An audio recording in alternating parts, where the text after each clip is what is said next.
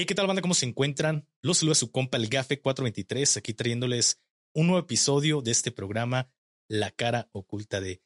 Traigo como invitado el día de hoy alguien que me han estado pidiendo por mucho tiempo, a Plasti, Plasti, mi hermano de, de materia bélica. ¿Cómo te encuentras, carnal? Bien, bien, hermano.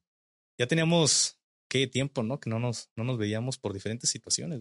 Así es, ya tenemos pues demasiado tiempo.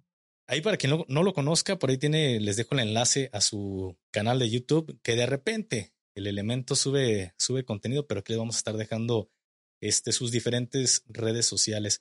Pero pues ya este, entrando, entrando en tema, carnal, hoy vamos a, a platicar ciertos, ciertas acciones que pasaron en, en lo que viene siendo el estado de Jalisco el, el fin de semana. ¿Cómo te fue? ¿Estabas de servicio o estabas en tu casa?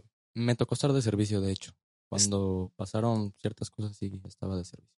¿Cómo estuvo la, la acción?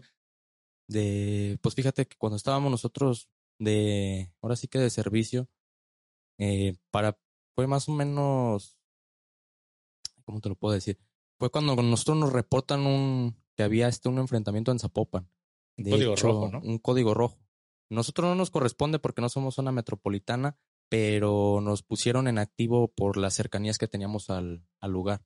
Por en caso de que se necesitara más apoyo, nos moviéramos, pero sí, sí nos activaron.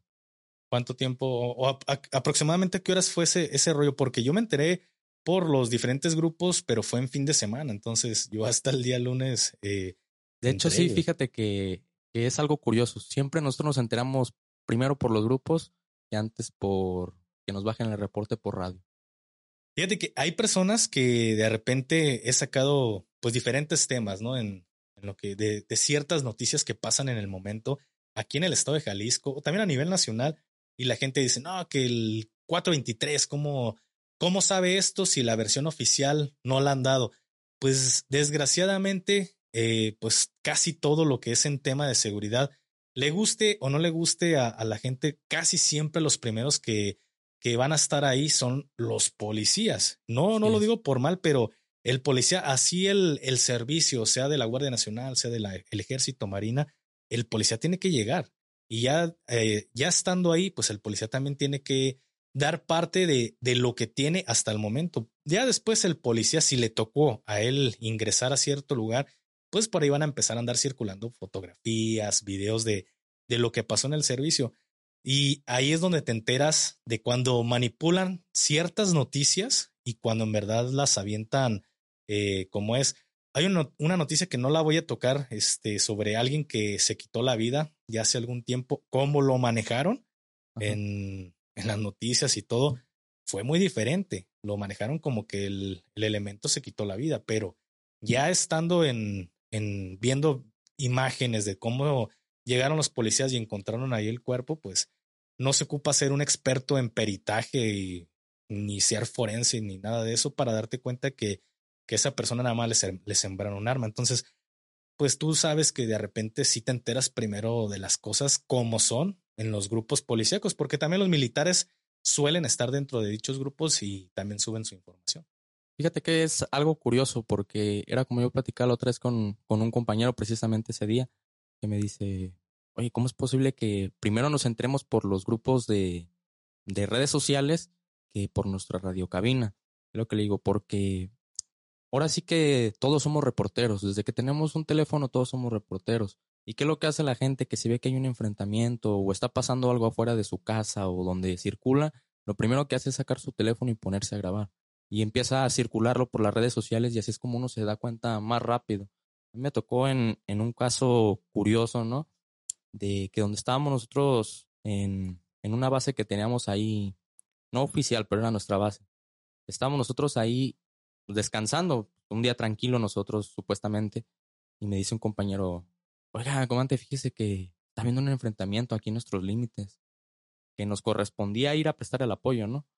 Y le digo, ¿cómo que está habiendo un enfrentamiento? Y me dice, sí, mire, ya están manejando por los, por los grupos que hay un enfrentamiento, este, los compañeros del Estado con, con personas, ¿no?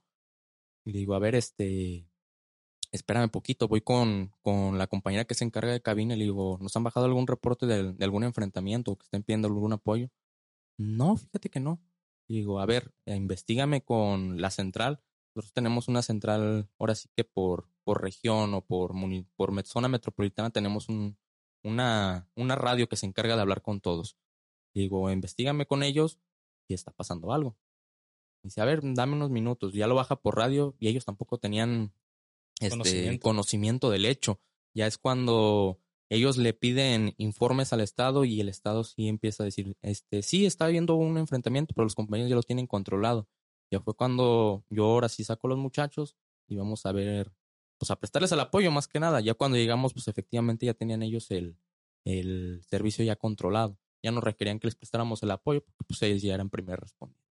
Pero sí, sí pasa mucho ese tipo de situaciones que primero te enteras por redes sociales antes que a veces por, por lo que te deberías de enterar primero, que es con tus radios, son tú, las personas que te bajan a ti los servicios. Sí, porque yo, esto pasó el fin de semana, creo que fue el, día domingo.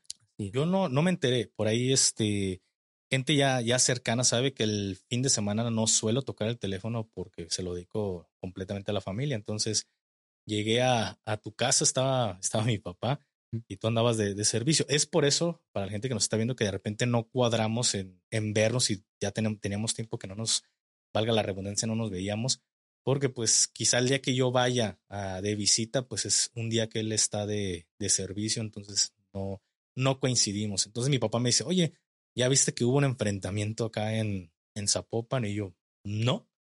No, y ya me empieza a poner la, las noticias y ya empiezo a ver cierta situación y dije, eh, hay cosas que mm, empecé a ver, ciertos videos y no cuadran. No cuadran en, en muchas situaciones. Más que nada, un, un, ejemplo, lo del policía de Zapopan. Lo han estado manejando en el gobierno del estado de que un policía de Zapopan se encontraba franco ese día y estaba comiendo en el restaurante. Yo platicando ya con, con mi suegra y estaba también por ahí mi, mi, mi esposa presente, y tú no me vas a dejar mentir. Yo no, no creo que esta versión sea la buena. O una de dos. O, o el gobierno del estado quería tapar de que el policía de Zapopan andaba metido en la maña. O la otra es de que el policía de Zapopan andaba cuidando a, a algún funcionario, algún político, y pues le tocó el enfrentamiento. Y no quieren que se sepa. ¿Esto por qué?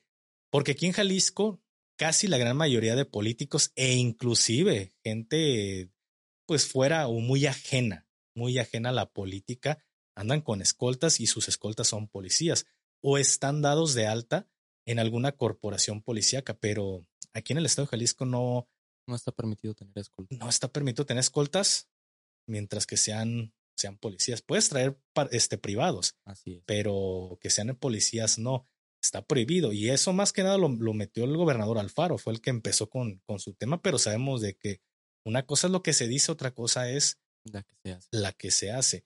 ¿Por qué no? Yo creo o considero que el policía de Zapopan no estaba en franquicia porque realmente no es una zona, y no digo que, ay, este, quizás se ahorró, no, seamos realistas.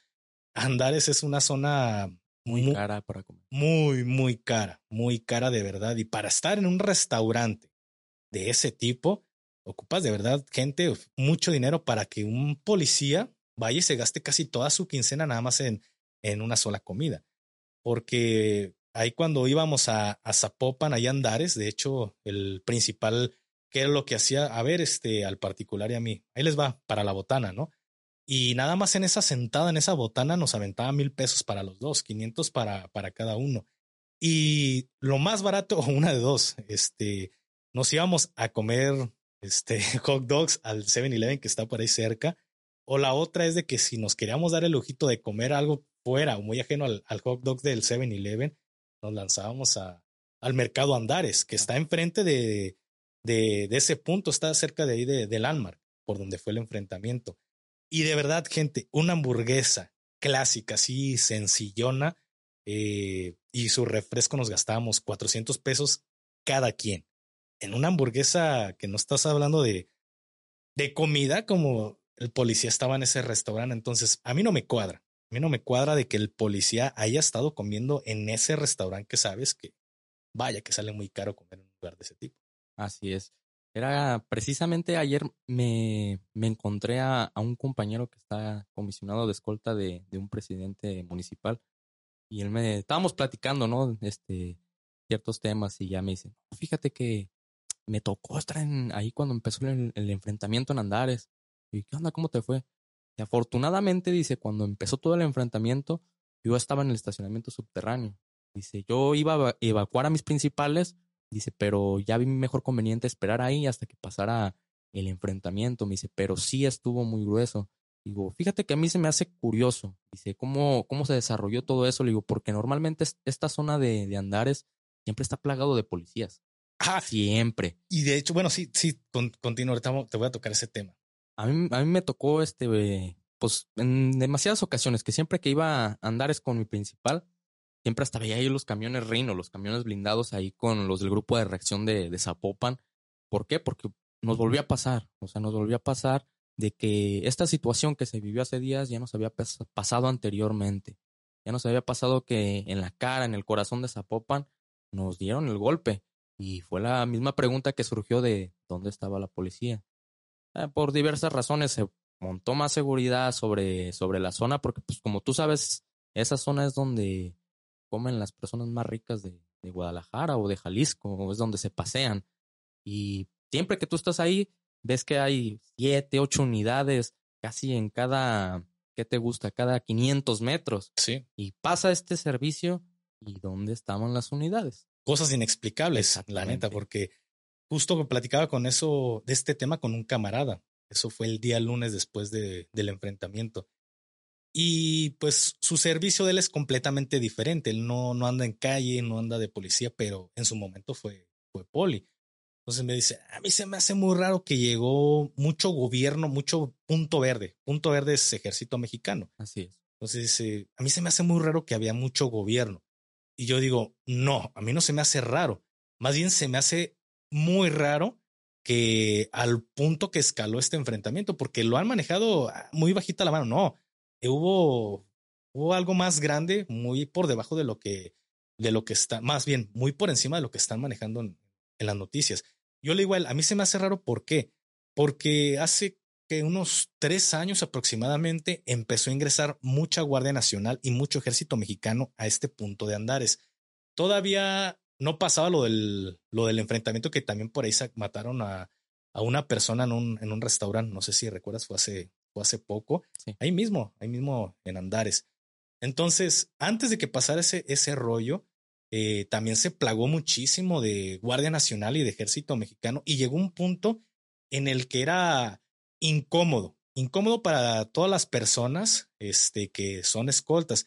Que digo, el, el militar está haciendo su trabajo, Así pero de repente yo, yo dije, bueno, ellos van y revisan, pero se dieron cuenta que estaba más allá de, del alcance de sus manos, está revisando casi en cada esquina, porque para aquellas personas que, que no lo saben, pues Andares es una zona, tú ya lo dijiste, de gente de mucho dinero. Ves chavillos de 16, 18, 19 años en, en Ferraris, en Bugattis, en Maseratis. Y es, ves otros niveles ahí en, en ese sector de, de Andares.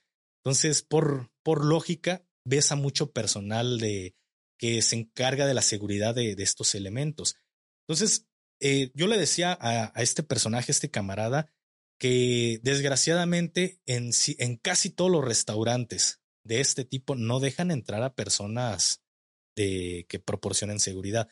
O una de dos, o los quieren afuera, eh, o el principal dice, ¿sabes qué? Para no estar incomodando a la gente, a los comensales, porque sí se incomodan cuando está el, el escolta ahí, siempre es de que váyanse a tal punto y cuando me mueva, yo, yo les, les hablo. hablo. Así son todos los principales ahí.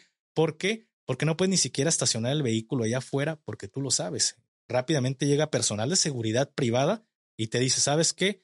Eh, muévase, jefe, por favor, porque pues si no voy a tener que hablar a la grúa. Y no falta, el nunca falta el escolta que trata de, yo soy escolta, tú eres seguridad privada y se ponen al pedo. ¿Y qué hace el seguridad privada? No se la quebra. Habla vialidad y tú sabes que vialidad está así también en lo que viene siendo ese punto. Sí, de hecho, este, ahorita me recordaste una situación. Una vez estábamos, de hecho, precisamente ahí en Paseo Andar estábamos, estábamos ahí descansando, más que nada, porque los principales estaban en el restaurante. Estábamos platicando, estábamos tres escoltas precisamente ese día. Y llega otro escolta de, de un amigo de, de él, que era mi principal, y empezamos ahí a platicar. Y ya cuando empiezo a ver un poquito más hacia atrás, te estoy hablando que fue cuestión de cinco o diez minutos. Cuando volteo hacia atrás ya veo que ya lo estaban multando. Ya le digo, mira, ya te están multando. Y ahí va corriendo, oh, espérame, jefe, espérame. Jefe, pues fíjese que nomás me está haciendo. Ni modo, dice. No, es que fíjese que mi principal está aquí. Pues mira, si está tu principal, dice, habla con él. Si tiene mucho poder, que ahí le perdonen la multa. Pero sí, te digo, es una zona donde se maneja demasiada seguridad, donde hay mucha seguridad. Y eso es lo que yo le dije, no vas a ver vehículos escolta quizá en el área de comensales o quizá, eh, perdón, en los restaurantes o, o, en el área de la torre de, o de la plaza en Landmark. No los vas a ver. Donde los ves, ya, ya hay como ciertos puntos de reunión de, de la escolta donde el, los elementos llegan y pues se ponen a esperar la llamada del principal.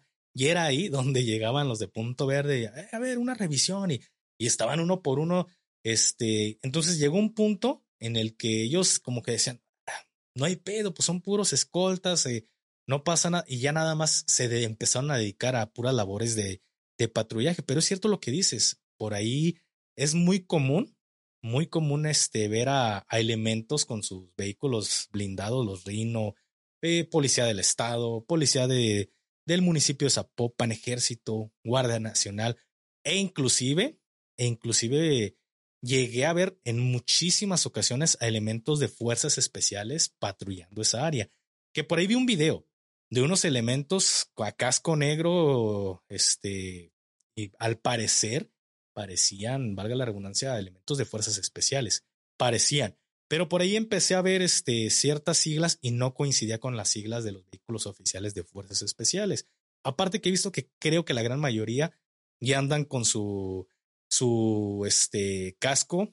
Para la gente que no, no ubica quizá por, por marcas o por modelos, el, el que ya está recortado y le ponen el forro pixelado. Ya muy rara la vez los he visto con el casco negro. Más bien a los que suelo ver es a los de Guardia Nacional que todavía siguen comisionados y los ves de uniformados y con su brazalete, es los que lo suelo ver con el casco negro. Pero el chiste es de que andaba mucho gobierno después de, pero antes no se vio gobierno. Digo, eso es, eso es lo curioso de, de Paseo Andares, porque digo, volvió a pasar y de la misma forma. La versión oficial que nos manejaron a, a nosotros fue de que iban a intentar privar de su libertad a, a, un, a un empresario de vehículos seminuevos, que se dedicaba a la venta de vehículos seminuevos. Mm, te cuadra hasta cierto punto, pero, o sea, tú ves los videos y ves que los, los escoltas traen como ocho o nueve escoltas, que, que ellos fueron los que repelieron la agresión de los que llegaron a intentarlo privar de su libertad. Y tú los ves y traen hasta armas largas, armas de calibres que no se les permite al escolta usar. O sea, es cuando tú empiezas ahí a como decir, a ver, esto no me cuadra. Porque sí me platicaban compañeros de que no, es que falleció un compañero que, que era escolta y que en paz descanse, el compañero no tenía nada que ver, él nomás iba, él nomás iba a evacuar a su principal. Eh, sí, en las, en las primeras versiones que se manejaron, puede que el vehículo era clonado, y que el vehículo tenía placas sobrepuestas y el, y el vehículo era clonado. Por eso fue que... Escuché que venía del Estado de México, supuestamente, ¿no? Sí, era si mal no me equivoco, era un interceptor. Pero es cuando dices, a ver, se supone que al, al escolta que, porque pues tú sabes que hay diferente tipo de escoltas. Está el, escolta que fue este elemento del ejército que salió con su grado de oficial y tiene su portación de arma. Y están los escoltas privados, que son los, los escoltas que, que manejan las empresas de seguridad privada. Pero para ellos hay una cierta regulación para, para su tipo de, de armamento. Para, si mal no me equivoco, este, en armamento corto no, ellos no pueden usar 9 milímetros.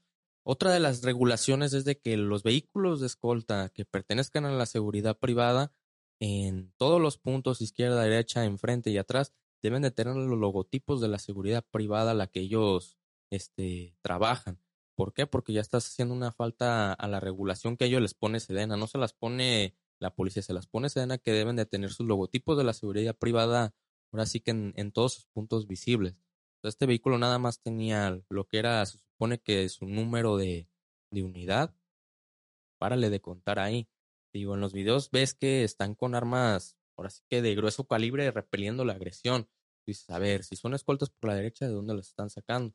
Mm, tú no me dejas mentir, sabes que cuando el escolta comisionado que se apalabraron con la policía, sí, te dan el arma corta. Para que tengan el arma larga es mucho más problema. Y normalmente a los principales no les gusta que, que traigas el arma larga. Y de por sí con el arma corta te piden que la tengas ahí un poco menos a la vista. Es lo que te piden. Y tú ves que luego, luego empiezan a repeler la agresión y traen armas largas. Lo manejaron que se hizo el reporte, que el primero que llegó fue Sedena. Pero tú ves que Sedena va al paso cuando ve que. sí, los interceptan el punto. empieza el enfrentamiento y ya fue donde los atacantes se quedaron en un punto de. ¿Y ahora qué hago? Me están repeliendo la agresión los escoltas y por otro lado la Sedena me está tirando. Por eso fue que deciden darse a la huida. Pero, o sea, tú te quedas ahí. A ver, entonces, si es un empresario como lo manejan, este, ¿por qué trae tantos escoltas? Porque sus escoltas traen armas largas de grueso calibre. O sea, es cuando empiezan las diferentes versiones. Una primera versión que, que se manejó, este, curiosamente, fue que estaban intentando atacar a, a Julián Álvarez. Te digo, este, fue la primera versión que se manejó. Ha habido diferentes versiones que iban por un capo contrario. Este, hubo diferentes versiones, pero a mí no me cuadra de que eran escoltas por la derecha, no. A mí no me cuadra esa, esa versión.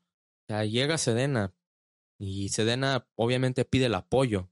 El apoyo se activa en general porque en esa zona se activa este, un código llamado código rojo, que todas las unidades de emergencia que estén disponibles a las cercanías deben de acercarse a prestar el apoyo de inmediato, así como sea policía estatal, policía municipal, servicios de emergencia como las ambulancias por si se requiere.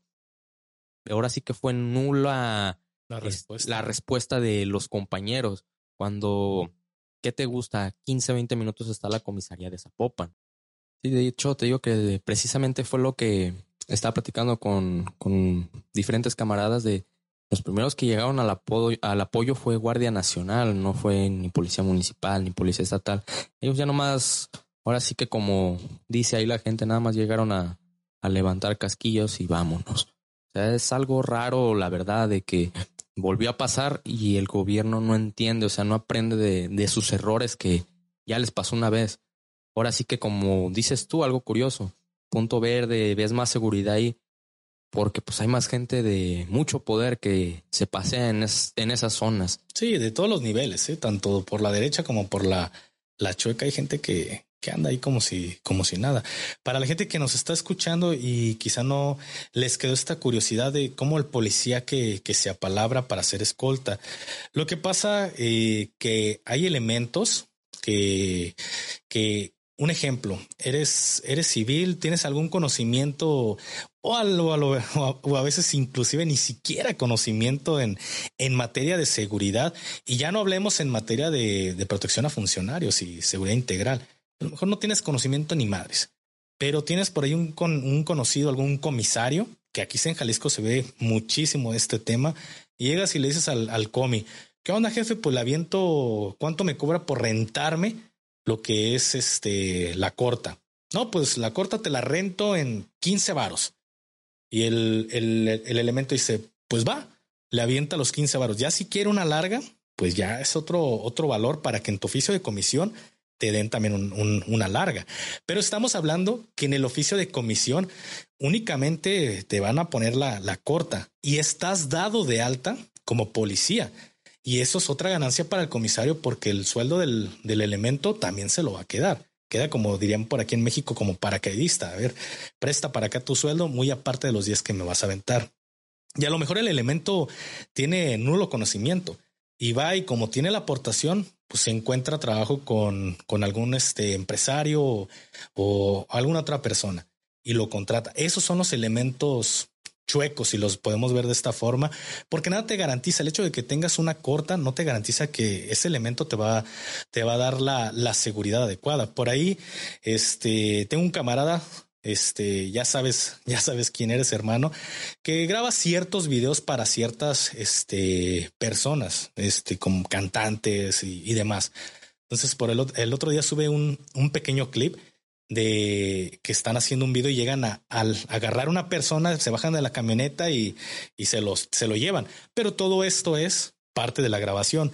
Entonces por ahí se baja una escolta que ya yo lo conozco, lo conocí en una, en una ocasión y simplemente el verlo, pues yo nada más llegué con, con mi camarada, llegué a, a saludar, pero este eh, jamás dije, ah, soy el, el GAFE 423 o ah, fui escolta o ah, fui fuerzas especiales. No, yo llegué como si nada, hermano. Y ya este, el vato así, güey, como si fuera John Rambo. Y tú dices, es el casi por lo regular, como dirían por ahí, eh, dime de qué presumes y te diré de, qué careces. Entonces, mi cámara sube un, un, pequeño clip hace unos días de, de ese video y se baja y dije, no mames. Mi compa, la neta, ese güey le mama el airsoft, le mama. Y es de esas personas que a lo mejor viendo videos trata de, de apegarlo más a como sería una intervención. Le gusta y a lo mejor no, no, nunca ha pagado un curso de combate urbano o X, pero ve ciertos videos para lo que es su trabajo. Y neta que, que le sale bien. Estamos hablando de que en muchas películas de, de ciertas situaciones como guerra y películas de guerra, eh, la gran mayoría son actores. La gran mayoría son actores. Hay otros que dicen, voy a contratar operadores especiales o los vamos a mandar a, cierto adiestramiento como la de la que del halcón negro para que se apeguen más a la realidad. Pero en muchas de las ocasiones son actores. Eh, entonces, este camarada, si lo ves de esta forma, es un actor y lo hace muy bien, de verdad. Y yo veo el clip y me empiezo a reír y me dice mi esposa, ¿qué pedo? Y le dije, ah, mira, y le empiezo a mandar un audio. Y no es, no es que yo se la crome, simplemente lo del César al César. Yo le dije, güey, se ve la diferencia de uno a otro, pero es una diferencia enorme porque uno es escolta y el otro es un actor.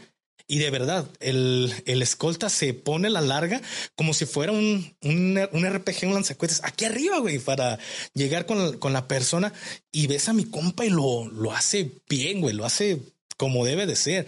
Se sube al vehículo, te lo juro. Te, a ti te voy, te voy, a mostrar el, el, clip o no sé si lo viste porque también lo tienes en, en tus números. Sí, sí, de hecho sí, sí me tocó el video. Agarra la larga y se la pone atrás bien. Hizo su chamba, mi compa lo hizo bien. Sí, hizo y no, no vayan a decir, bien. sí hizo la transición correctamente y no es de que para que no vayan a decir, no, que tú le enseñaste, yo no le enseñé nada. Él se ha preocupado por hacer bien su chamba porque eso se dedica. Pero el que es escolta ahí, el, el que John Rambo, se, baja con la larga aquí arriba, casi se, se, golpea con ella misma. Luego, este, quiere detener a, la persona y trae, trae la, la, larga como si fuera una, una corta aquí. No, no, no, es una cochinada de trabajo lo que él hizo. Y yo se lo mandé en audio. Le dije, güey, te ves muy bien. La neta, mis respetos. Sigue así, síguete preparando. Cosa triste que el empresario trae una persona de este tipo y pues en realidad eso, esa persona es la que le está cuidando la vida. Y hay personas que no tienen el adiestramiento, pero se preocupan por estarse enseñando capacitando. o capacitando para dar, hacer bien su trabajo. Y aclarando, él es actor y hace muy bien su trabajo, pero el que es escolta no se preocupa por tomarse un curso. Es que sí es lo, lo que pasa ahora sí que con los escoltas policías, ¿no? Que muchas de las ocasiones este, curiosamente a mí me tocó estar, bueno, más que nada en casi todas las corporaciones, no en esa corporación, no la quiero señalar nada más a esa, pero casi en todas las corporaciones pasa de que llega Julanito, mete papeles, entra, ¿no? Antes de entrar te pasan a una entrevista con el comisario. Y ya el comisario, pues tú a hacer breves preguntas que si has trabajado en el medio y esto. Y cuando les dicen a los comisarios o los comandantes se enteran de que juez militar, vas comisionado de escolta vas a andar de escolta conmigo, te voy a mandar con Julanito de tal.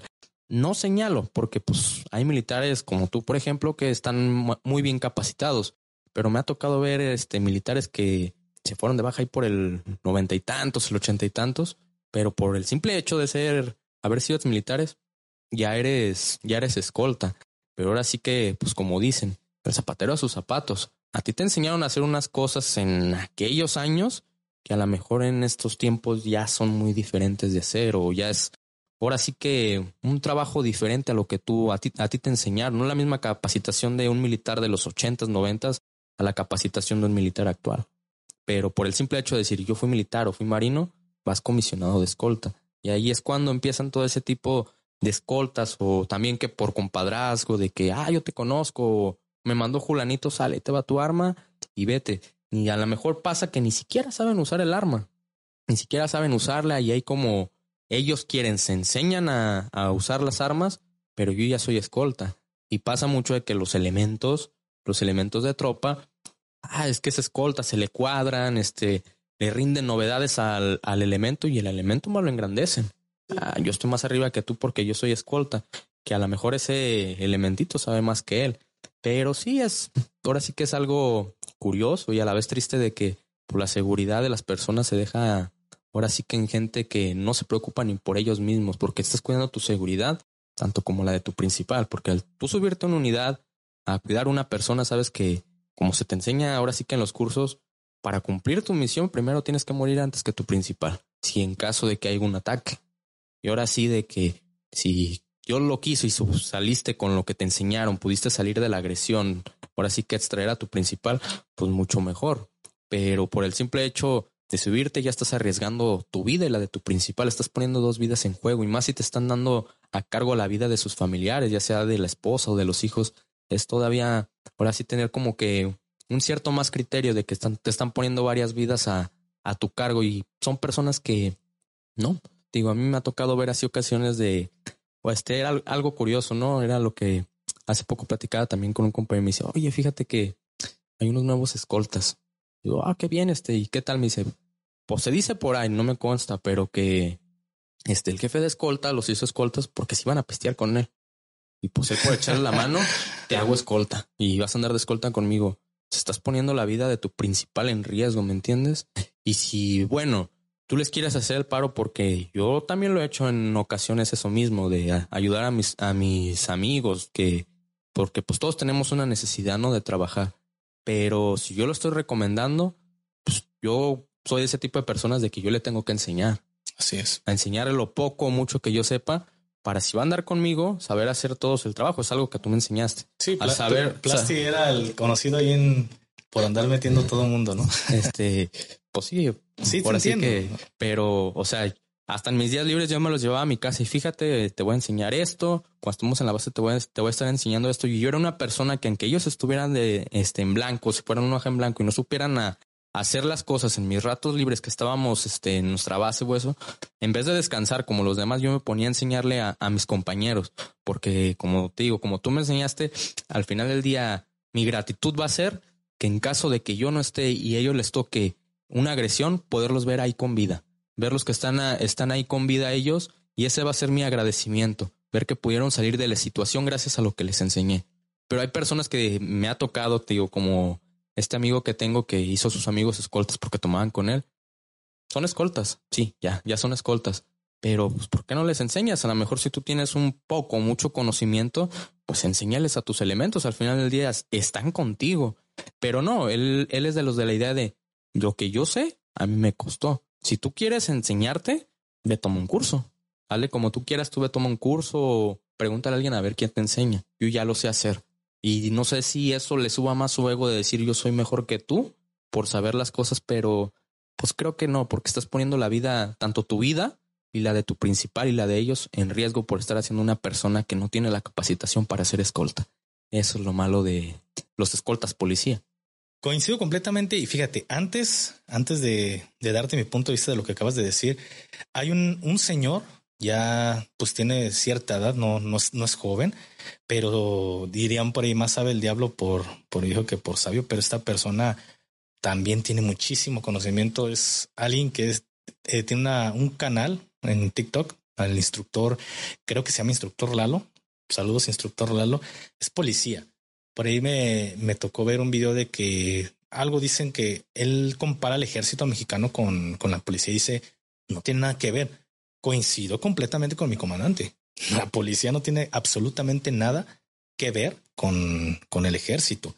Y desgraciadamente tú sabes que en materia de seguridad creo que es, eso es uno de los principales errores, que porque ven que fue un capitán, que porque fue un sargento, porque me ha tocado ver comisarios que son sargentos y, y de más grados. Dicen, este señor es una eminencia. No, es muy diferente la seguridad pública que la seguridad nacional, si lo vemos de esta forma. Es completamente diferente. Entonces, no porque sean militares, a veces quieren traer ciertas ideas que pues no encajan, realmente no encajan. Y muchas de las veces también tú sabes que llegan ciertos mandos policíacos que toda su vida han estado detrás de un, de un escritorio y los mandan a cierta comisaría por, por diferentes razones políticas y, y llegan con sus alucines de lo que escuchaban y quieren llegar a hacer lo mismo y llegan, calientan la plaza y se los andan fumando pues muy rápido porque no saben en realidad cómo se trabaja ya en las calles en cuestión de, de seguridad.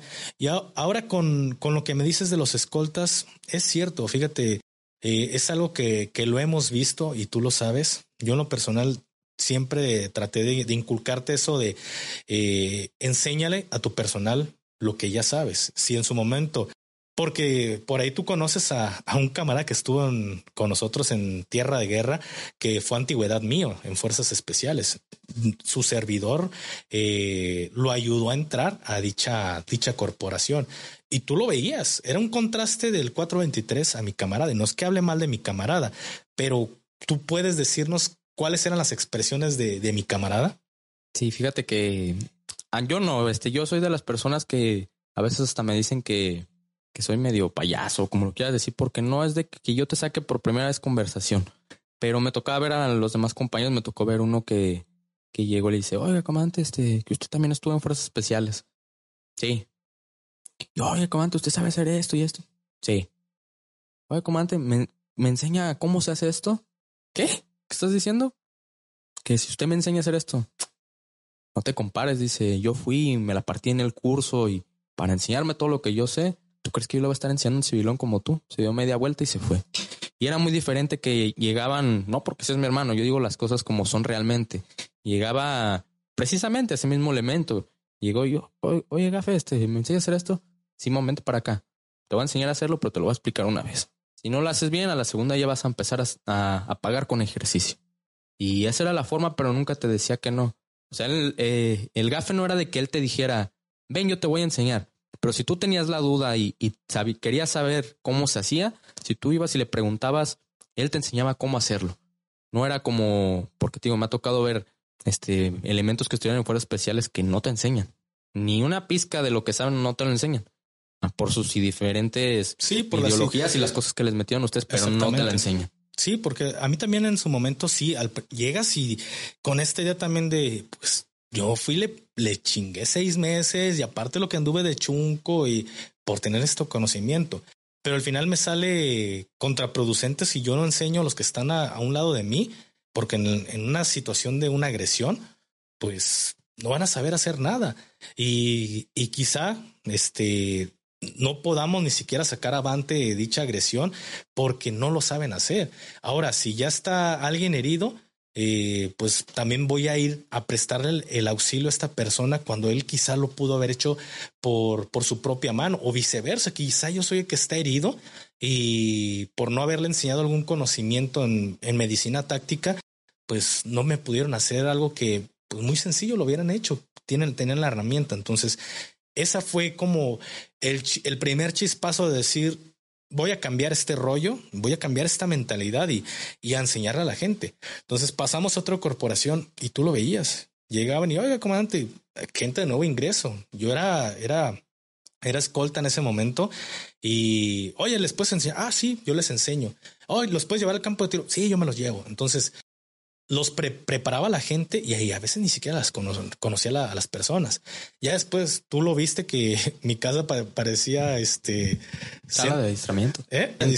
Hasta mi esposa me decía, van a venir, ah, no sé, creo que sí van a venir cuatro o cinco personas y ya mi esposa se ponía a hacer ahí de, de comer y tú lo veías. ¿Por qué? Porque si alguien tenía el interés de aprender, pues yo me sentía obligado, aunque no conociera a las personas o aunque sí las conociera, si esa persona tenía esa curiosidad o esas ganas de aprender, yo no podía decir no, aunque fuera mi único día de descanso y va, pues le damos, le chingamos un rato. Entonces, qué bueno que, que adoptas esta, esta idea y, y es cierto, pues muchos de los policías que son escoltas así llegan, llegan por compadrismo o porque fui militar y piensan todos que porque eres militar, eh, eres un crack. Y vuelvo a lo del tema de mi instructor Lalo. Es muy diferente ser militar, es muy diferente ser policía, es muy diferente ser un escolta, es completamente diferente. Yo realmente, este, de, de muchos escoltas que he conocido, realmente son pocos los que he visto que tengan cierta capacitación. Quizá los que yo conozco, no digo, no generalizo, todos, pero de los que yo he conocido, ninguno ha tenido capacitación. Está por diferentes situaciones siendo escolta, pero ninguno tiene la capacitación. Por ahí, no sé si recuerdas a, esta persona que tenía el mismo nombre que, yo, que pues de un día para otro subió siendo escolta y yo, oye, este me presento, yo voy a ser escolta de fulanito de tal. Y, ah, pues mucho gusto, yo soy fulanito. Ah, somos tocayos. Ah, tocayo, qué ole. ¿Qué onda? ¿Y qué, qué?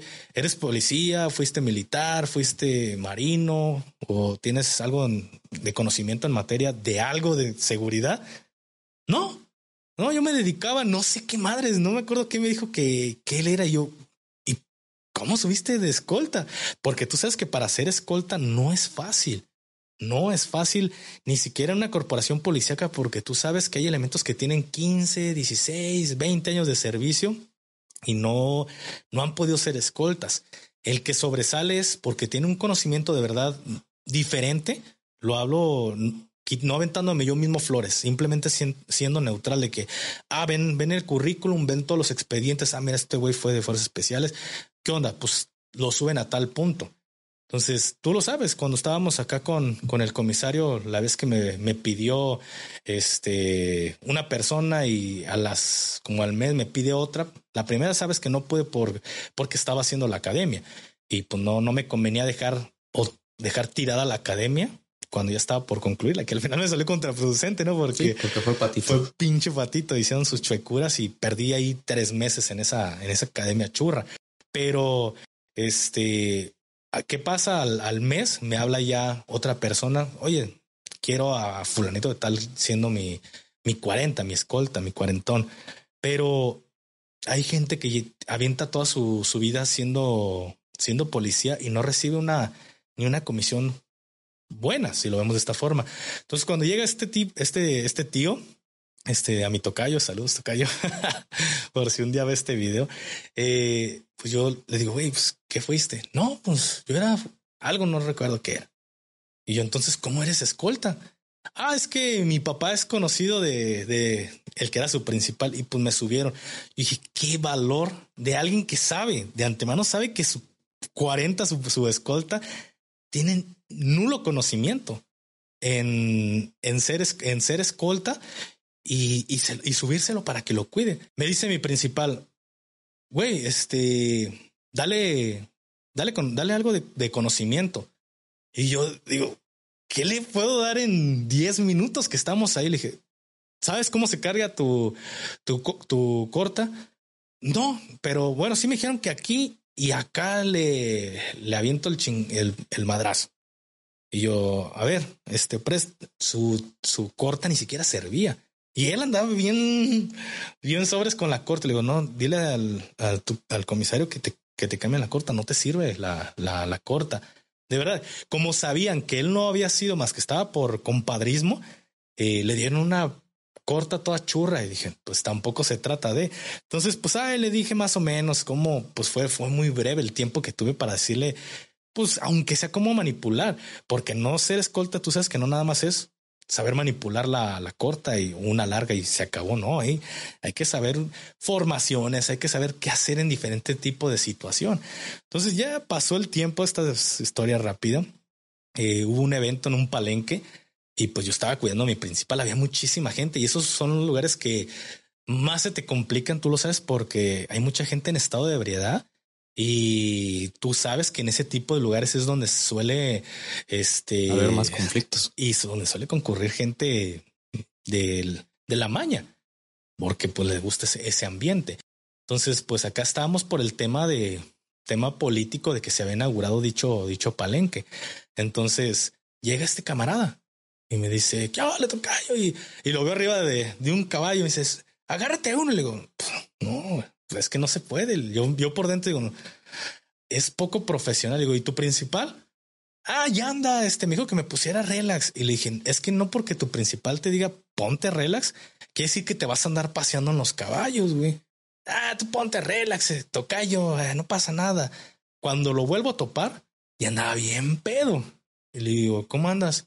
Ah, este, y todo fue porque había un, una persona que estaba dándole seguridad como de escolta, pero no, no andaba armado a otro, a otra persona. Y eh, mi camarada le empieza, el tocayo le empieza, no, que él, él, fue de fuerzas especiales y que esto y lo otro y aventando flores y no, que, pero y yo alcanzo a escuchar que le dice, pero no porque haya sido de fuerzas especiales, haya sido militar, pues quiere decir que uno no le va a topar. Eh, pues si él lo fue, pues arre, pero uno pues sí le topa y también le entra y como él también queriendo ah, pues sobresalir en, en ese tema. Y el, el, elemento, pues así serio, de esos así parecía este como un, un este, ¿cómo se llaman los de los del Señor de los Anillos? Un orco. así parecía un orco, así, mal encarado. Y ya el otro, pues yo lo veía así chapeteadón y todo. Y llega y se me arrima y me dice, Tocayo, si hay pedo, pues sacamos acá la, la 13, o sea, la, la corta. Y pues nos lo fumamos. Y pues cuando me estaba hablando, pues me da el olor a, alcohol. Le digo, ¿cómo andas? ando, ando bien, ando bien, tocayo. Y en pleno desmadre. No, pues lo desarmé. Y le dije, eres un peligro para mí, eres un peligro para ti y sobre todo para mi principal, porque mi principal está a un lado del tuyo. Dije, eso es poco profesional lo que estás haciendo. Que si lo vemos de acuerdo, si yo me, pusiera en el chip militar, que, que la gente suele pensar que todo el tiempo lo traigo en la cabeza, este es eh, de acuerdo, de acuerdo al reglamento, no debes de decirle nada a una persona que se encuentra en estado de ebriedad. Hasta el día siguiente, pues ya le llama la atención y lo arrestas. Eso es de acuerdo a un manual militar, pero ahí no me interesa la mentalidad militar. Es esta persona es un peligro porque ya su cabeza ya está revolucionando en ir a aventarle plomo y la bronca estaba bien tranquila. Era un, un simple baile, mi principal con su principal ahí pisteando, platicando, pero tranquilos. Y este güey ya quiere aventar plomo. Y digo, donde alguien lo vea mal o donde en su alucín se le haga fácil, va a empezar a aventar plomazos. Y al final de cuentas termina siendo un peligro para todos, porque no sabes cuándo te vas a encontrar o cuándo va a haber personas de aquella, de aquel bando que están bien camuflajeadas y al momento de escuchar plomo también van a empezar a aventar plomo. Tú sabes que se le calienta el dedo a alguien y, y nadie pregunta de dónde viene el, el fregadazo. Lo viste ahora con lo de lo del tema de Andares. Por ahí, que era lo último que te quería abordar, no sé si te percataste que llegaron elementos del ejército mexicano disparándole a vehículos de escoltas porque los veían armados.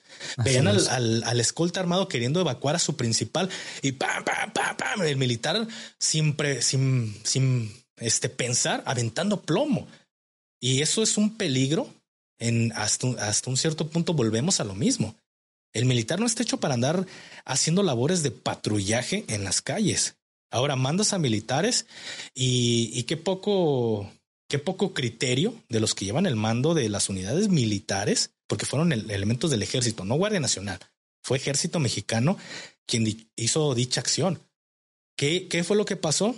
Una persona está tratando de evacuar a su principal y lo suben al vehículo y pum, pum, pum, pum, le empiezan a tirar este eh, algunos plomazos al, al vehículo de, del principal.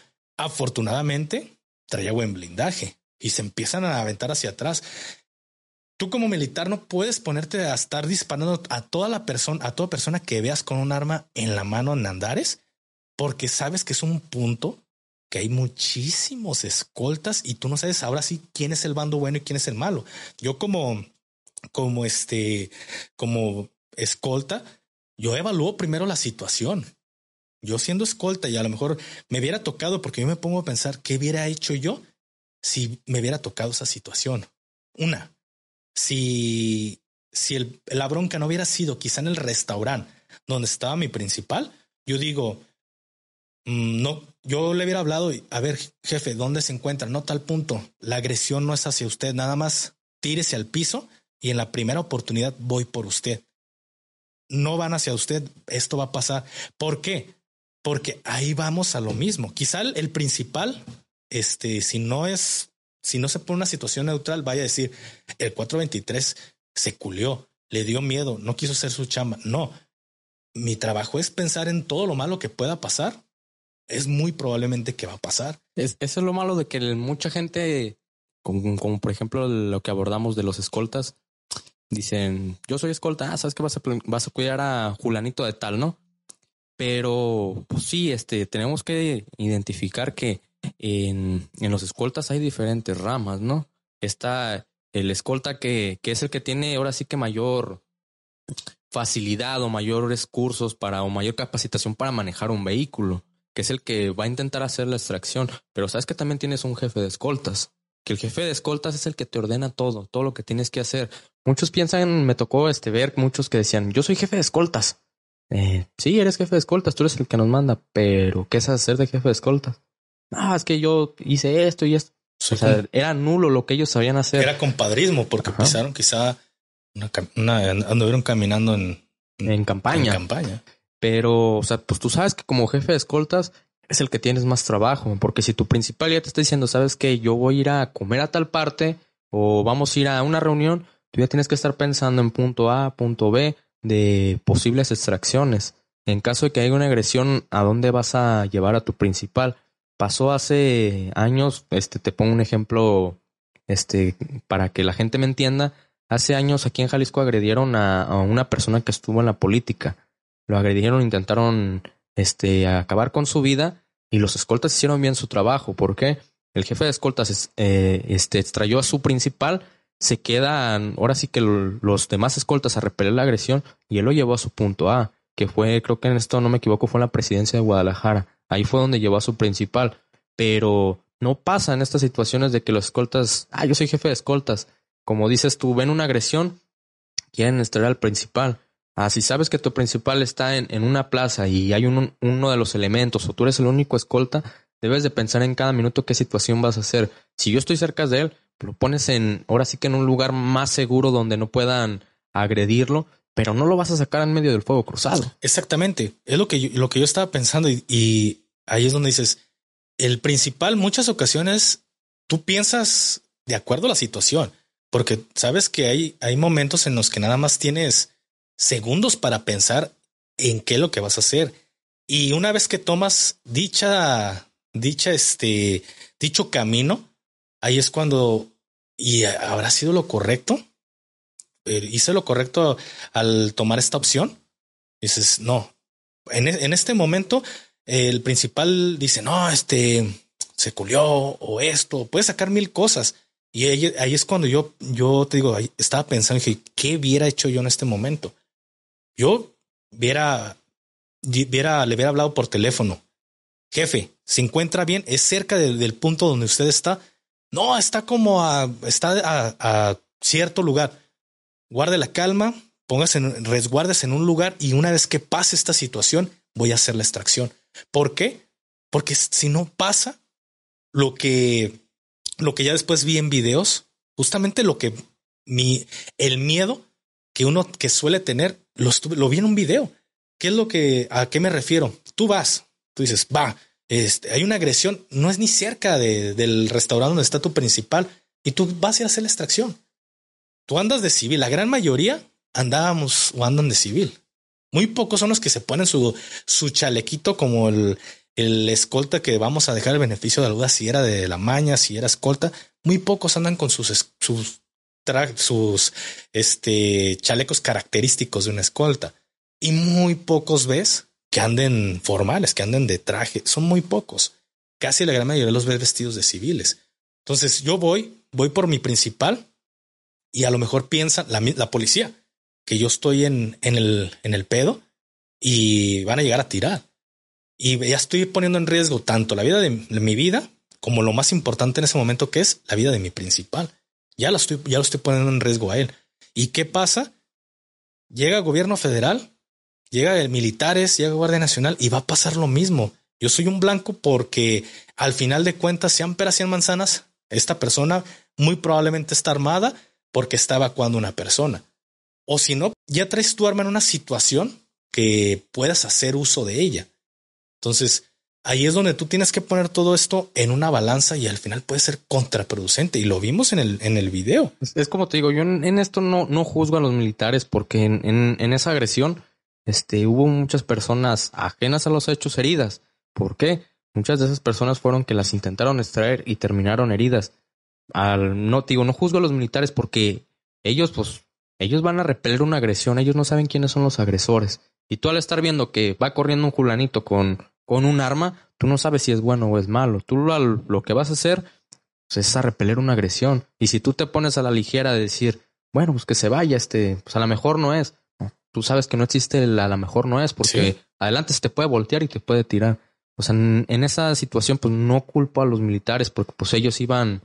Es como tú dices, este, un, algo muy cierto. Eh, volvemos a lo mismo, cada quien hace sus funciones. Tú sabes que el militar está hecho para matar. Esa es la función del militar. Y el, del policía, pues el policía es preventivo, otro combate delitos. Cada quien tiene sus funciones. Y si tú estás mandando al militar a que repela una agresión, nada más está haciendo su trabajo, lo que se le enseñó en adiestramiento. Entonces no puedes juzgar que el militar hizo mal su trabajo, o que no repelieron bien la agresión, o que hirieron a personas que no eran, porque pues ellos a eso van. Ellos no se van a poner a ver tú sí eres y tú no eres. Nadie es adivino para saber si eres o no en un lugar plagado de todo, que todo mundo está armado. Exactamente. No, yo lo que voy aquí es el criterio de la escolta. Porque yo veo este video y pues es una zona que conozco, conozco muy bien. Y yo sé que esta persona está en la Torre Landmark. Está cerca, te puedo decir, no es por mencionar nombres, está cerca del, de la cafetería del Starbucks. Ah, estás en ese punto que es por, por el lugar, tú dices, ah, está en tal punto. Y para empezar, en ese lugar no pueden ingresar vehículos, y tú lo sabes. Es bajas al principal y te mueves rápido. No es de que me puedo quedar ahí cinco minutos porque en minutos, en uno o dos minutos ya te están diciendo que te quites. Entonces, esa parte es dentro de la Torre del Alma. Y llegan estas personas a hacer la evacuación y llegaron. No estaban ahí, llegaron a... Él llegó, el escolta llegó a evacuar al principal. ¿Y qué fue lo que pasó? Puso en riesgo su vida y la de su principal. ¿Por qué? Porque el, el enfrentamiento, lo, lo bueno, lo que podríamos decir, la agresión, fue en el área de restaurantes. Nada que ver con, el, con la Torre Landmark. Sí están cerca, pero no tienen nada que ver. Están a cuadras, pero nada que ver. Entonces, ¿qué hace el, el, el escolta? Una agresión va a evacuar al principal. Y volvemos a lo mismo. El militar ve, porque el, el escolta lo ves que está corriendo con la corta en la mano. Lo ves corriendo, que va hacia el principal. ¿Qué hacen los militares? Lo ven y pam, pam, pam, empiezan a tirar. Y ahí es donde hay que tener ese criterio. Sí, a ver, jefe, ¿cómo se encuentra? ¿Está en tal lugar? ¿Está cerca? No, pues no, no me encuentro cerca. Estoy, ah, guarde la calma. Eh, deje que pase esta situación. Voy a ir por usted porque si no puede, podemos quedar en, fuego cruzado. Y es cierto. Y ahí lo vimos. Simplemente ahí está el video.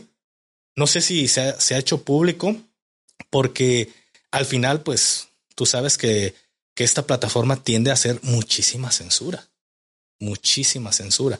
Yo por eso vi un video de, de ciertas, ciertas partes, no puse, eh, si quieres, si lo vemos de esta forma, lo más fuerte de Andares, pero sí puse una parte en la que traen a una persona herida en un vehículo y lo llevan a, a un hospital y llegan los militares e interceptan. Y se ve cuando lo sacan de la camilla. Eso lo corté porque digo, ya sé cómo es esta plataforma y, y aún así con todas las cosas que corté y con dos minutos que subí, velo el video. A lo mejor sí está en mi canal secundario GAFE 423 Live, pero tiene menos de mil vistas. ¿Por qué? Y, y te digo el por qué, porque no está monetizado el video. La monetización no me la autorizaron. Entonces ya se los he dicho, si no autoriza una monetización, el video nunca, nunca se hace viral, no, no tiene alcance. Fíjate, y, y, entonces como, como te contaba de, de mi compañero, este dije, bueno, pues él este hizo bien, porque en vez de extraer a sus, a sus principales que tenía en ese momento, él mejor resguardó a, a, a sus principales. Pero es como, como volvemos a lo mismo lo que tú dices, de, para cerrar en esto de lo, de los escoltas y lo de que pasó en Paseo Andares.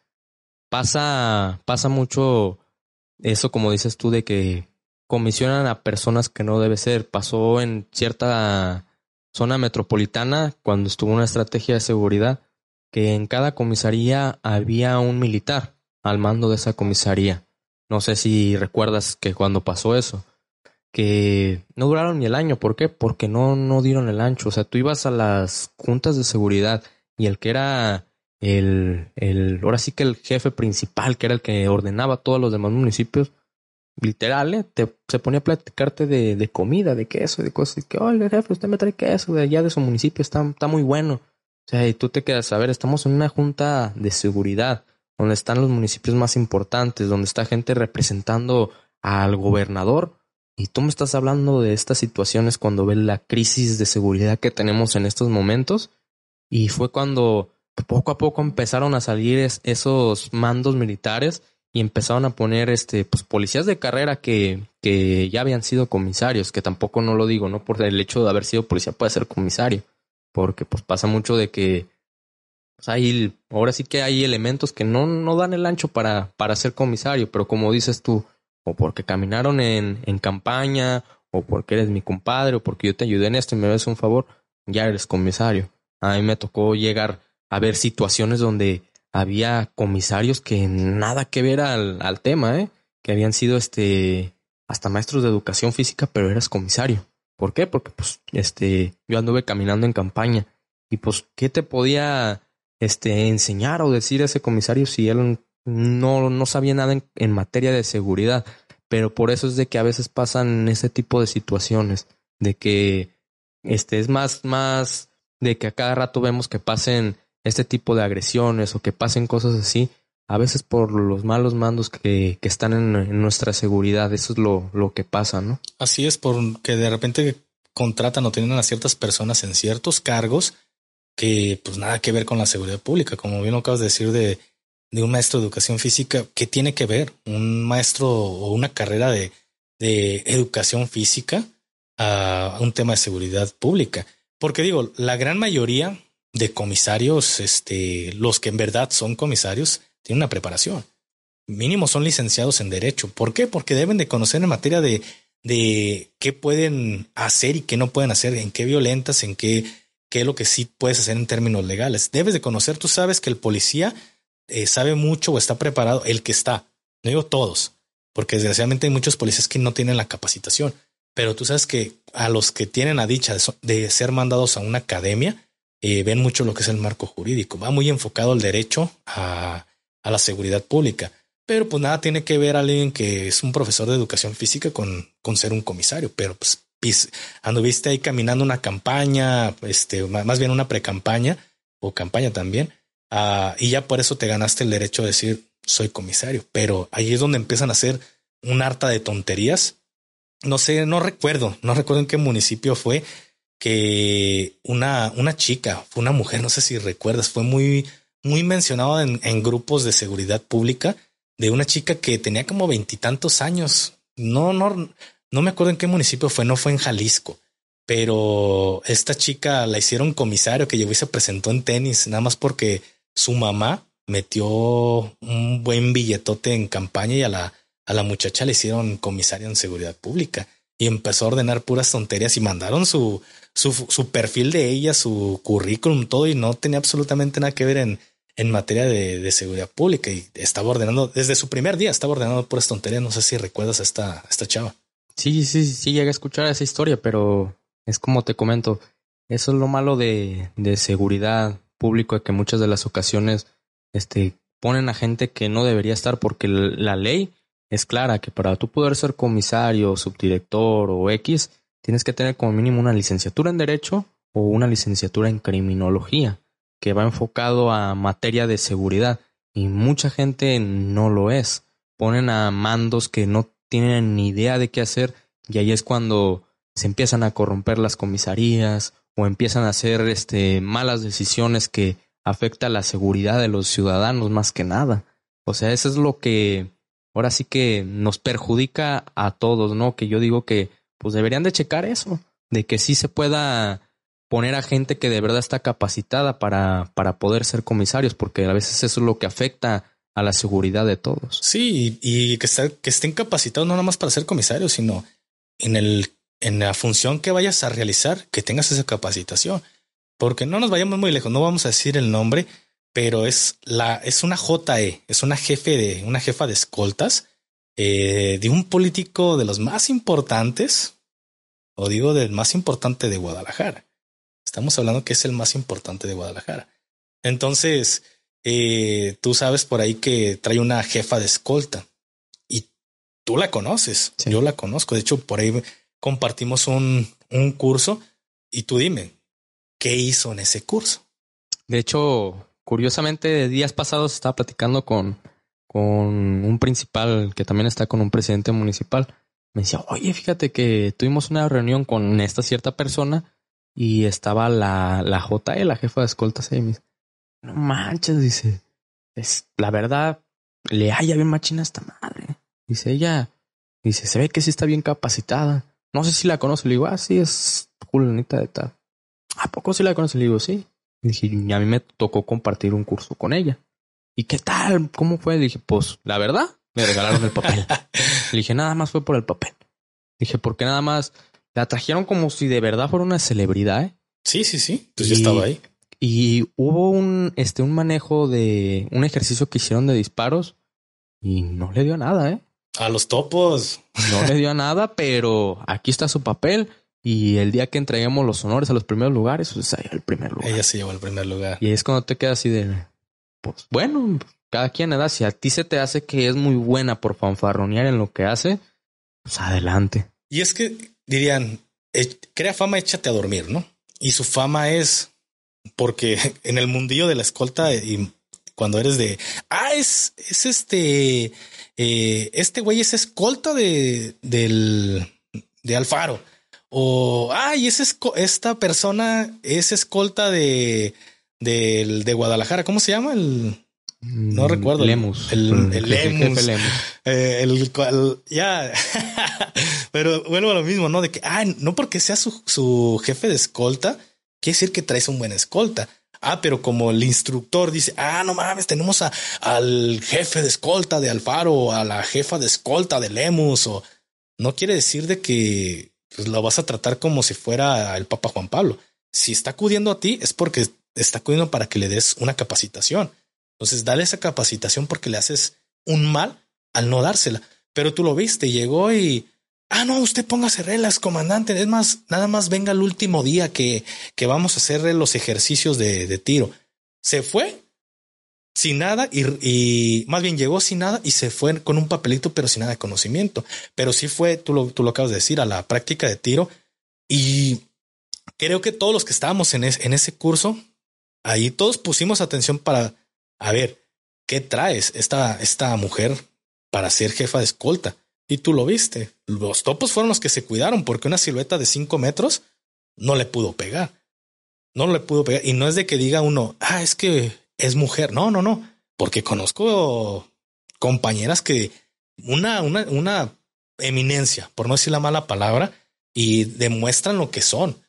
Y hay personas que, ay, cabrón, hijo, se tratan de dar un paquetazo y ya los ves y dices, no, que nada, así se ha aventado todos sus cursos. Pues así hasta yo me lleno la camisola de, de, puros parches así regalados, de puros cursos ahí regalados de nada más voy, digo, soy el jefe de escolta o, o soy el GAFE 423 para ahí eh, llamar atención. Y no, sí, comandante, usted no lo haga y nomás por un curso, tú lo sabes. Yo, es más, ¿en qué momento dije? Y tú lo sabes, fui fuerzas especiales. En ningún momento lo dije, yo nada más llegué, va, hay que hacer, hay que hacer, hay que arrastrarse, hay que arrastrarse. El, más bien el instructor me dijo, ¿usted dónde estuvo, comandante? Y tú lo viste, ¿no? ¿Por qué? Porque hago las cosas bien, trato de hacerlas bien. Entonces, ya una persona que dices, alardea de tanta capacitación y muestras esto, es una mentada de madre. Sí, es como te digo, pasa de que, como dices tú a, a, esta persona que en vez de hacerle un bien, le estás haciendo un mal y le estás haciendo un mal a su principal, porque él ve tu currículum y dice, ah, tiene curso en esto, tiene curso en otro y Tú estás con la, con la confianza de que esa persona está completamente capacitada. Y a la hora de que se ocupe usar, ahí es cuando va a empezar a rebotar de es que no sé hacerlo. Y en vez de estarle haciendo un mal, en vez de estarle haciendo un bien, le estás haciendo un mal a, a esa persona. Es como dices tú, no porque sean mujeres quiere decir que, que no la saben hacer las cosas o que son menos que nosotros, porque soy sincero, yo he tenido muchas compañeras que han sido hasta mis comandantes que son mucho mejores que hasta los hombres, ¿eh?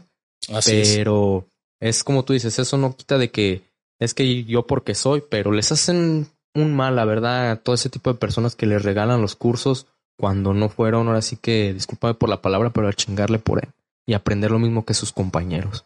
Yo creo que les están haciendo un mal a todos ellos. Así es, porque realmente pues se suele ver en, en muchas, en muchas áreas, ¿no? Es como eh, cuando el comisario, ¿no? X comisario, eh, que es lo que más vemos, al menos aquí en, en Jalisco, y no dudo que en gran parte de México sea igual. Tú sabes que a veces el, el comisario trata de, de traer una o, dos mujeres ahí en, en su escolta, no porque quiera que no porque las chicas sean una eminencia, porque me ha tocado ver que así como entran, su primer día ya la subieron de escolta. Es simplemente porque quieren sacar un provecho de eso, pero al final de cuentas, pues tú lo sabes que, pues el, ahí es donde ves que un comisario no es profesional en ese lado. Y, te lo digo por acá en el, en el punto de que estuvimos, este, ya hace, ya hace muchos años, que ese comisario traía a una, a una mujer que nada, nada que ver en conocimiento, pero nada más la traía porque pues, la agarró de su noviecita. Ya nada más se, se calentó la, la situación y ahora sí échenme a, los gafes, ¿no? A, a mí y, a mi antigüedad, échenme a los gafes y X. Pero pues ahí se ve cuando una persona no es profesional porque te estás exponiendo, te estás arriesgando en, en subir a alguien de, de, tu escolta cuando no tienen ni la más mínima capacitación en cómo tomar un, una larga o una corta. Como el otro día, por ejemplo, estaba ahí en, en internet leyendo, ¿no? Como siempre. Y estaba viendo un comentario, de hecho, de, de alguien ahí de mi canal que me estaba diciendo que, que si ya, ya habíamos visto de, de lo de algo así que mm, una teniente, creo, era del ejército que estaba haciendo algo en fuerzas especiales. No sé si tú sepas algo de eso.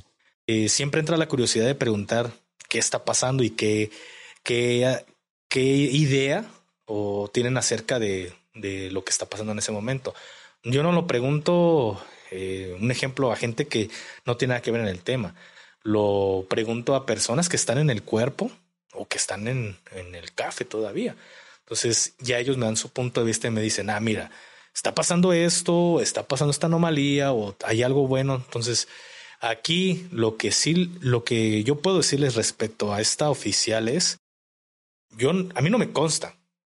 Esto sí, a mí no me consta, pero es de esas mismas personas que me suelen decir las anomalías desde antes de que estuvieran pasando. Y él me dice, ¿sabes qué, güey? La, la oficial no le está pidiendo nada a un hombre. ¿eh? Igual se avienta todo el jale como ellos. Igual en los viernes de comite que hay que pelear con, con la sombra o pelear con alguien más, se agarra con los hombres ahí en boxeo. No le ha pedido absolutamente nada a nadie. Se está ganando el, el... de verdad se está ganando su boina, ¿no? Como ciertas personas que nomás van a, a, grabar y se van. Exactamente. Y salió el tema de, en ese rato estamos platicando y salió el tema de, de la mil bajas, este, o el tema de, de otras personas que han estado en, en la Paquita, una que le decían Paquita, imagínate, porque se parecía a Paquita la del barrio, güey.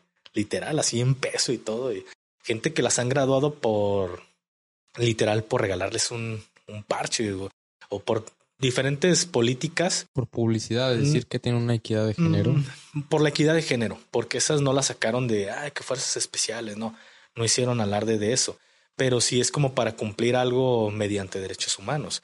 Pero con esta oficial, no le ha pedido, a, a mí no me consta, pero sé de buena fe y de verdad creo lo que él me dice, que no le ha pedido nada a nadie de los que está participando o realizando el COF en estos momentos. Igual, esta persona y otras más me dijeron lo mismo en el tema de, de ya sabes, de Víctor González. De desde antes de que em, él empezara a ser público en Instagram, desde antes de que lo empezara a hacer público sus primeros videos en YouTube, este, de por sí la bandita de, de acá de, de la plataforma morada está muy pendiente de esos temas que ya se habían tratado desde antes de que empezara a surgir esa, esa pregunta, esa interrogante de, oye, ¿viste que sacó un video en YouTube? Ya esos temas ya se habían tocado, pero pues yo no puedo dar una reacción si no hay un video, si no hay algo que yo pueda reaccionar. Simplemente yo dije, a ver, esto es lo que me han platicado, esto es lo que sé, esto es lo que tengo. Entonces, yo de por este lado sabían que, que nada más iba dos veces a la semana a grabar que su equipo de trabajo sí estaba. Sí estaba ahí grabando y haciendo ciertas grabaciones de, del personal, pero él iba nada más una o dos veces a la semana. Entonces, igual este, eh, platicando me dice otra persona, ya no, la, no el mismo, me dice otra persona, no, güey, pero de, del CAF me dice, pues es que está bien y está mal, güey. Me dice, pues hacen, hacen ver que o demostrar al, cuerpo de fuerzas especiales. Sí, le dije, pero lo demuestran no porque por lo que hace el cuerpo, su conocimiento, lo que llega a realizar. Lo están haciendo famoso porque un youtuber hizo un curso de fuerzas especiales del ejército. Y me dice, no, güey. Eh, pues él nunca dijo que, que hizo el curso. Y le dije, claro que lo dijo y está en su primer video. Voy a hacer el curso. Todas las notas periodísticas salen eh, en, la que en lo que él también dice, voy a realizar el curso. No sé si lo logre, pero lo voy a realizar. Y de hecho, todavía hasta el último, yo no, no lo he visto, por ahí me, no me acuerdo quién fue el que me platicó, que agarra el teléfono y sí, bueno, ah, este, ah, pues cuando, cuando lo hacemos, algo así que dando a entender que va a ser otro curso. Digo, sí lo está diciendo. Y que él diga, no, no paseo, no salteo, no esto. Cualquiera, cualquier pequeña detalle, yo no sabía que no, no ha saltado. Me gustaría ver, me, los voy a aventar ahora sí por mí para ver todas las anomalías que tiene. No puedo hacer una reacción porque ya vi lo que pasó. Pero sí, este, hubo muchas anomalías que antes de que pasaran, pues ya había quien me las platicara, De hecho, sí, yo sí vi uno de sus, de sus videos. Esas veces que te aparecen sugerencias para ti y dices, déjale pico. Y sí, yo no soy del cuerpo, ni mucho menos del ejército, pero sí dije así como de, o sea, dejas en mal a, a las Fuerzas Armadas y a las Fuerzas Especiales haciendo este tipo de videos, porque llega un punto donde les hacen una prueba donde creo que tienen que flotar mm, media hora, algo, algo media hora. A mí me tocó media hora. O sea, ni siquiera pudo flotar ni un minuto, ¿eh? Se, todo el tiempo se la pasó agarrado a las escaleras porque según él tiene fobia al agua. Y es ahí cuando te quedas, o sea, si tú sabes que te están invitando a participar, a que grabes cómo son los cursos de las Fuerzas Armadas, pues mínimo le vas a echar el doble de ganas para no quedar tanto en mal tú y no dejar en mal a las Fuerzas Armadas. Si te están dando el honor de, de grabarlo y en vez de estarle echando las cosas, o sea, estás causando cada 5 o 10 minutos lástima y estás dejando ver de que, ah, entonces es fácil, ah, entonces no pasa nada. O sea, entonces, ¿qué imagen, ahora sí por este lado de, de nuestras Fuerzas Armadas, si tú le quieres dar una buena imagen a, a, ahora sí que al ejército, pues qué imagen le estás dando? Porque estás perdiendo esa mística, ese misterio, eso que la gente tenía de decir, ah, las fuerzas especiales este, dicen que su curso es difícil, que su curso es de los mejores. O sea, ¿qué imagen le estás dejando cuando ves que va una persona y no ni siquiera puede flotar y renuncia al minuto de no, yo no puedo porque le tengo miedo y te sales del agua. entonces, ¿qué, ¿qué tipo de imagen le quieres dejar a tu, ahora sí que tus Fuerzas Armadas? Pero que deberían ser un poco más selectos de ver a quién van a invitar a hacer ese tipo de, de videos. Es que mira, aquí una cosa es realizar ciertas actividades como ellos, otra cosa es realizar el curso. Son cosas completamente diferentes.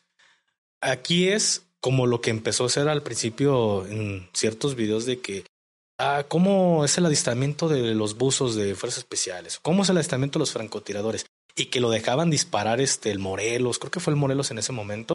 Eh, son, es muy diferente. No quiere decir que porque disparó un Morelos y que porque ya le dejaron toda el arma o, la mira ya, ya regimada para pegar en ese punto, porque es, es todo un proceso.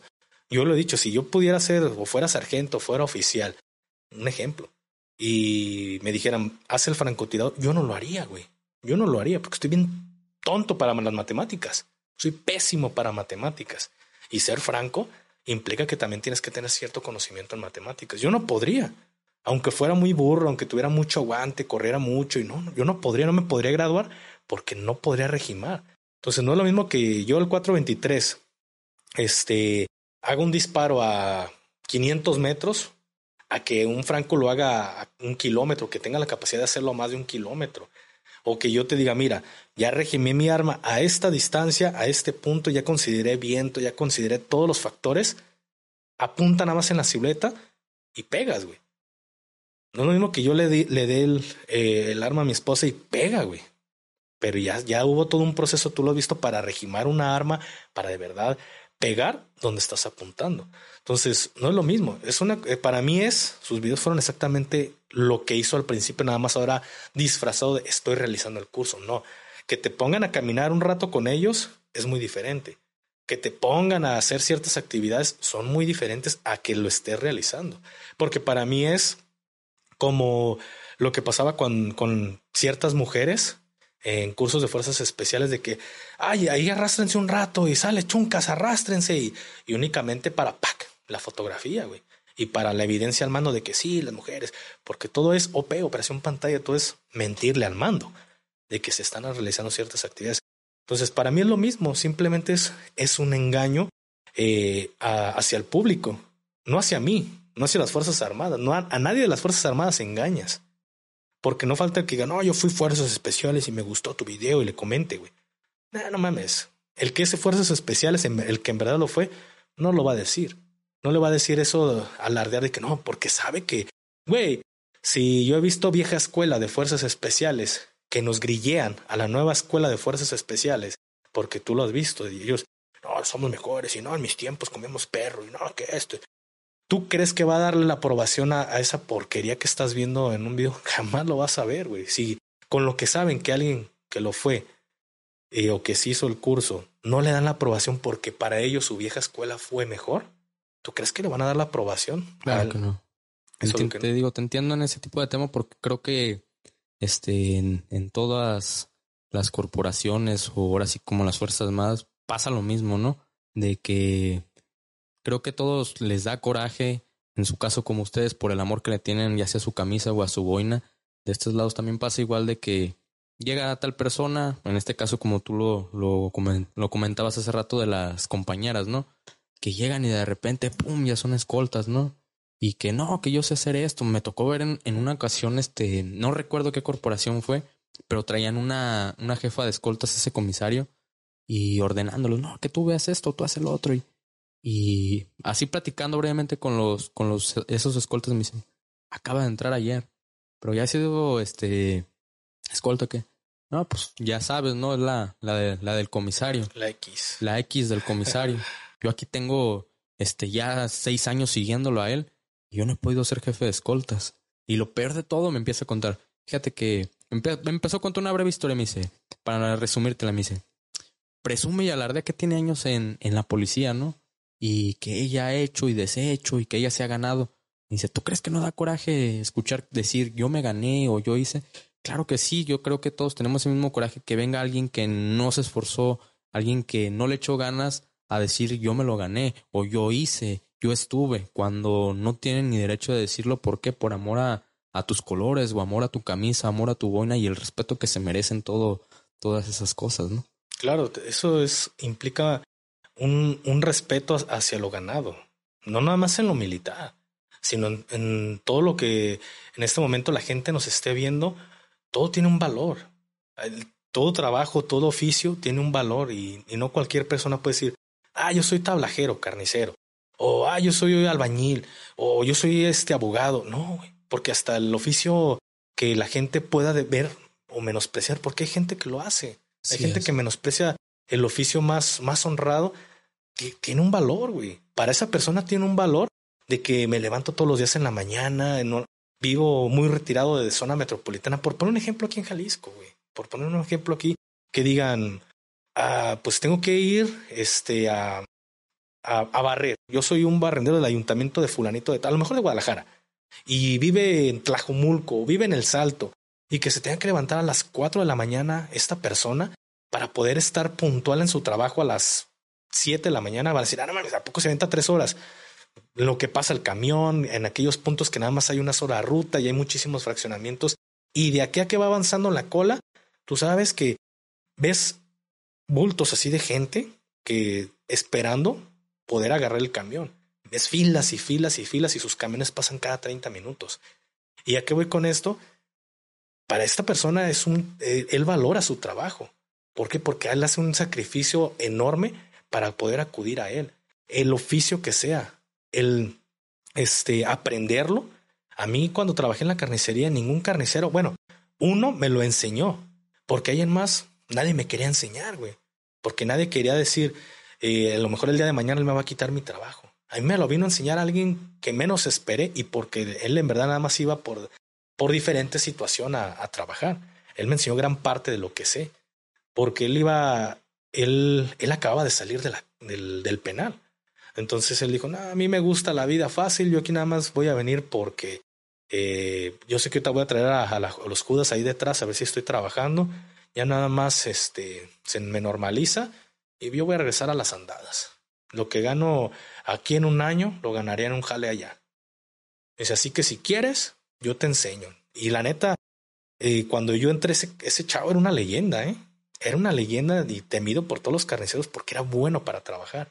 Entonces, cuando llega y sale, pues le dan le abren las puertas como, a ver, pues, ese güey dijo, no, yo me voy a, nomás les agradezco que me abran las puertas, pero pues yo la neta me voy para otro, me voy a, a, la misma andada. Me dice, ¿quieres? Te enseño. No tengas miedo, yo no vengo a quitarte tu trabajo, ¿quieres? Te enseño. Aprovechalo, aquí nadie te va a enseñar. Y es cierto, nadie te va a enseñar, güey. Va, le aprendí lo que pude a esta persona. Ya después hubo el que era mi patrón, me enseñó otras cosas, otras las aprendí por mí mismo. Pero, pues, que alguien diga, ah, soy carnicero, diría el Plasti, carnicero de toda la vida, porque nada más fue a la carnicería a trabajar un día, pues no mames, Plasti. y los de la familia saben esa broma, ¿no? Entonces, hay que darle su lugar a cualquier oficio y a cualquier este, eh, carrera, ¿no? Ahí está, mi canal es el más grande, para la gente que no lo sabe, él es farmacobiólogo y él solo sacó su, su licenciatura, ingeniería, no sé qué sea, pero él solo la sacó. Mis papás no le ayudaron. Tú sabes que él en las noches, él se iba a andar ahí cargando equipaje para los autobuses que salían a diferentes rutas de, de, municipios o de otros estados aquí en, México. Entonces él iba y cargaba los camiones en la madrugada y, al día siguiente hacer su tarea y irse a la escuela. Él le costó. Entonces a él le va a molestar de que alguien diga, ah, soy farmacobiólogo nomás porque veo un tutorial. Pues no, güey, no saben lo que cada persona sacrifica o le batalla para conseguir una cosa y lograr su, su objetivo de alcanzar esa meta y, y decir me gradué. Entonces, eso es lo que a uno le molesta. Tú lo sabes, el, el valor que yo le tengo a, a mi boina porque sé todo lo que sacrifiqué para poderla tener. Sé lo que sacrifiqué para poder llegar ahí. Y ya estando ahí, siguen los sacrificios de... Eh, es como el otro día hablaba con, con mi primo, el, el ruso gallego, de, de, las dietas, de que ahorita yo lo veo bien metido en sus dietas, que a las 5 de la mañana ya se está yendo a correr y digo, no mames, uno también sacrifica, yo lo que le platicaba. Porque estábamos hablando de eso, quizá va, va a estar de invitado. Este, hablamos de eso, en el sentido de, güey, es que hay personas que juzgan un boxeador porque ya lo ven panzón. No, no saben todo lo que ese boxeador en su carrera tuvo que sacrificarse un buen plato de comida y ahora que ya, ya está retirado, pues él dice, ¿qué necesidad tengo de seguirme cuidando así? Pues quiero alimentarme bien o todo lo que no me pude quizá comer. Hay que valorar lo que las personas hacen para poder llegar a, a cierta meta en su vida. Entonces, para mí fue algo muy importante Fuerzas Especiales, lo sigue siendo. Lo sigue siendo, entonces, que alguien llegue y nada más, así como él me lo dijo, Ah, que a mí, a mí me molesta que desde la comodidad de tu escritorio, este, reacciones. Pues, a mí me molesta que aunque él esté ahí, nada más esté disque arrastrando, esté disque haciendo cierta actividad, eh, nada más por dinero. ¿Por qué lo hace por dinero? Porque una vista se refleja en, en algo monetario. Entonces, es lo, es lo mismo. Para mí, fuerzas especiales no es algo, no lo veo como algo monetario, porque para irme, y decir, no me van a pagar dos mil pesos y ni dos mil pesos, porque terminan tumbándote impuestos y terminas ganando mil seiscientos pesos por estar en fuerzas especiales, por todo lo que implica, desde andar de chunco, desde hacer el curso, desde andar este todo el tiempo en operaciones, por mil seiscientos pesos más al mes. ¿Vale la pena estar relax en la convencional? No, no vale quizá la pena por lo económico. Los que están ahí es por ellos mismos, porque ellos le tienen ese valor, ese amor y les gusta lo que hacen. Entonces, para mí que lo, lo, vean así como un proyecto de ambas partes, porque una la vende la secretaria porque la secretaria lo, lo permite, porque la secretaria da el visto bueno de todo lo de su material. la Secretaría dio el visto bueno. Y hay muchas personas que pusieron, ay, es que, oye, ¿por qué no pasó esta actividad? Oye, ¿por qué no hubo esto? Porque que él conteste por qué no hubo si eran 15 videos. Él conteste por qué no hubo y por qué nada más quedó en 11 y por qué hubo una redición. Que él, él lo diga porque hubo una redición. Entonces, es muy diferente, güey. Es muy diferente que la secretaría lo hace por imagen institucional en redes sociales.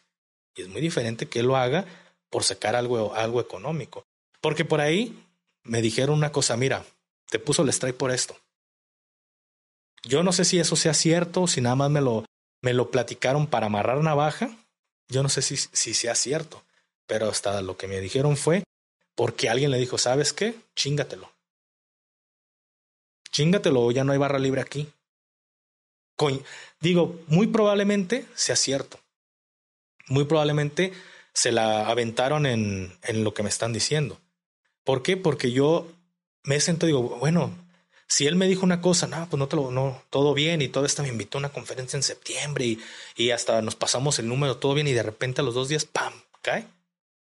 Cae el strike porque se, se puso manualmente. Entonces, ¿por qué, por qué es actuar si supuestamente estábamos bien? Porque de, de, todo lo que yo le dije y lo que él me respondió al final hubo algo eh, que terminamos en un, en un acuerdo de, bueno, pues, y acuerdo me refiero de que está bien, nada más eh, creo que lo que yo considero, yo 423 es que dijeras, no hice el curso. Ahí es más, pues uno no tiene, es tu, es tu jale. Pero entonces de, de, todo lo que se habló, al final no, no, no quedamos mal, ¿me explico? Quedamos como, ah, pues podemos hacer una colaboración. Y de repente cae el strike. Coincido, no digo que sea cierto, pero muy probablemente lo que me dijeron puede ser. De que por ahí lo amenazaron de, ¿sabes qué? Chingatelo te agarró tu contenido, chingatelo o, o aquí ya no hay barra libre.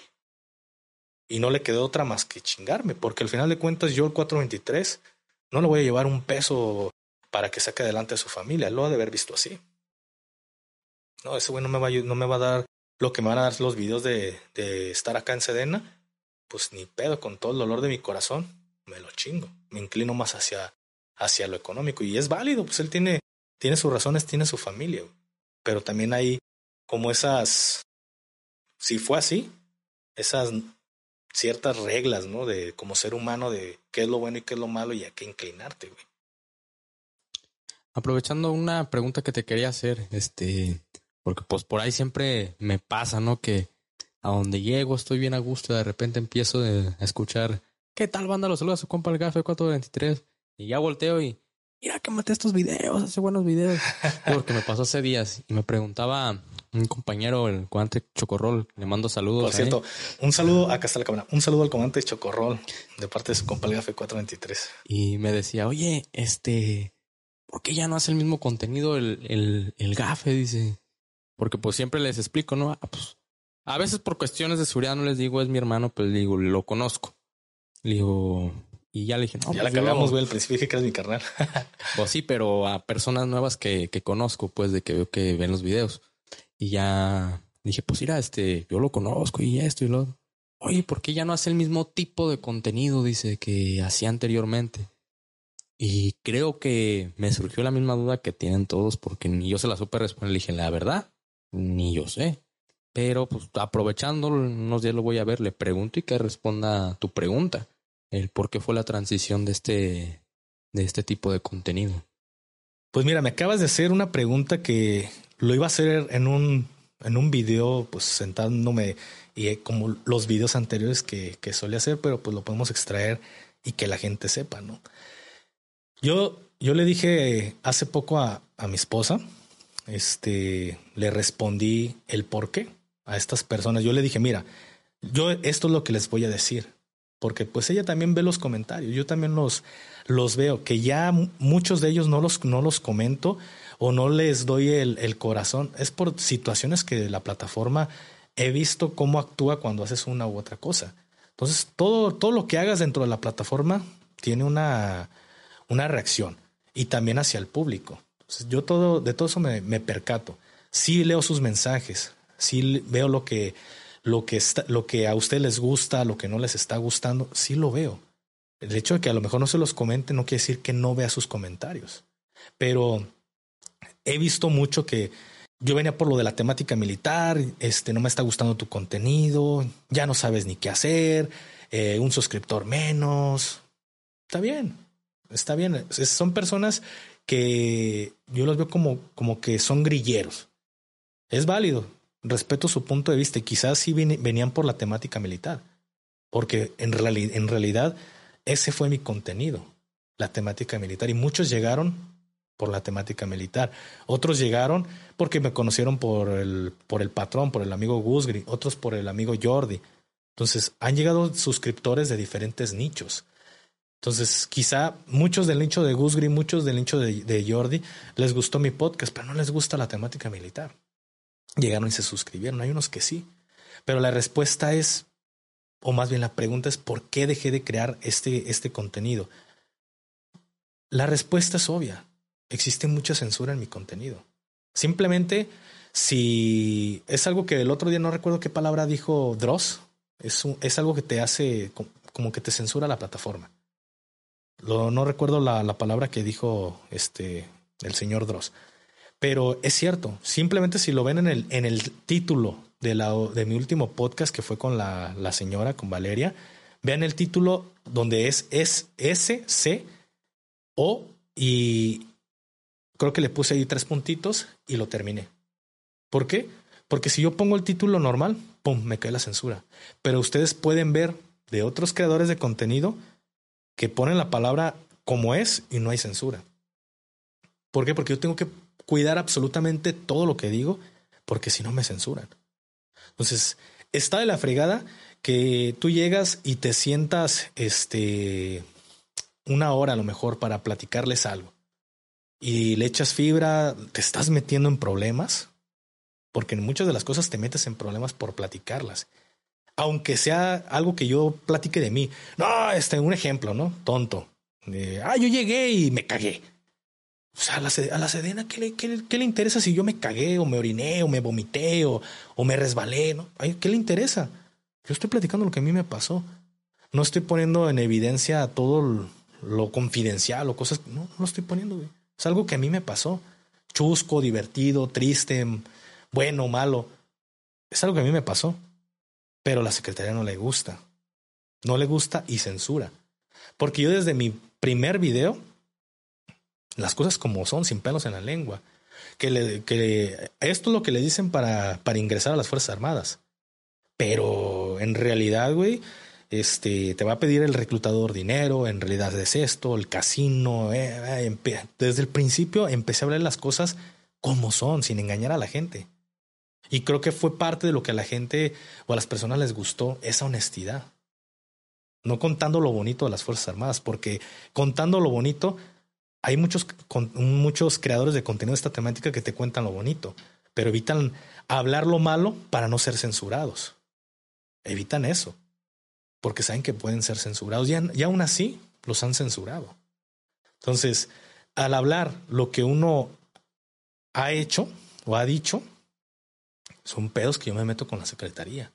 Porque hay personas que dicen, ay, no mames, este, eh, la secretaría ni siquiera pone atención a lo que nosotros hacemos. Este, le valemos madre. De verdad, ayer me habló un camarada. Ayer me habló un camarada y me dijo, güey, ¿cómo ves? Me platicó una, una historia que le pasó. Y ahí empezamos a platicar y tuvimos una plática debate. Algo que a mí, una idea que les han vendido quizá a ellos, una idea que, que sé que no es así. ¿Me explico? Pero en su momento, esa misma persona me dijo, güey, hubo pedo. Por algo que yo dije. Dos cosas que dije en una reacción, hubo pedo para esa persona. Y ya estoy alejado del contenido militar. A lo mejor a mí no me, no me chingaron por ese lado. Pero que vayan y se le hagan de pedo a otra persona. Ahí es donde dices, güey, no mames. Es como si yo dijera, ah, este, conozco a fulanito de tal, eh, fue mi amigo fue mi maestro en la, en la primaria. Un ejemplo, ¿no? Ah, está la maestra Griselda, fue mi maestra en sexto de secundaria y agradecimientos, me forjó maestra y la chingada. Y, que en la dirección le digan, a ver maestra, ¿por qué conoces al GAFE 423? te vamos a correr porque el GAFE 423 te conoce. La maestra qué va a decir, pues sí, me conoce. He dado clases a miles de alumnos en toda mi carrera, más de 40 años siendo maestra. Pues alguien, a, alguien algo bueno la tuve que haber dejado. No es mi culpa si esta persona es un youtuber o si esta persona ya se hizo de la maña y al menos y me menciona a mí, no es mi culpa que agradecimientos. Un ejemplo, si yo fuera el chido de toda la, de todo un cártel, ¿no? Un ejemplo. Y a lo mejor algo bueno me dejó una maestra y la menciono. No quiere decir que va a ir la DEA, que va a ir este, el ejército y, y va a ir, llegar Interpol y demás, ¿no? A querer llevarse a la maestra nomás porque yo la mencioné. Entonces, para que vean la gravedad de las cosas, a lo mejor por una mención que, que yo hice. Ahora, por todo lo que he hecho y dicho, eh, existe una censura. Y esto es, esto es para las personas que ven mi contenido y no se ponen en situación de que para mí no todo en la vida es verde. Y tú lo sabes, güey. Tú como mi carnal lo sabes, que cuando llega por ahí el, este, el tigre, los que tienen el gusto de conocerlo, que es un, primo, y llega por ahí el chino y llegas tú y tú sabes que yo trato de evitar tocar temas de seguridad pública, temas de ¿Y qué, qué es lo que dice mi esposa? ¿Qué es lo que dice tu esposa? ¿Qué es lo que dice la esposa del tigre? Díselos, güey. Que siempre hablan de seguridad. Y el único que siempre está callado o trata de omitir hablar soy yo. Y no porque sea mal pedo, pero para mí, pues ya pasó ese tiempo, güey. Ya pasó ese tiempo de ser militar, de ser policía. Me gusta, sé, sé hablar de ese tema, sé llevar una conversación, pero para mí no todo en la vida es color verde.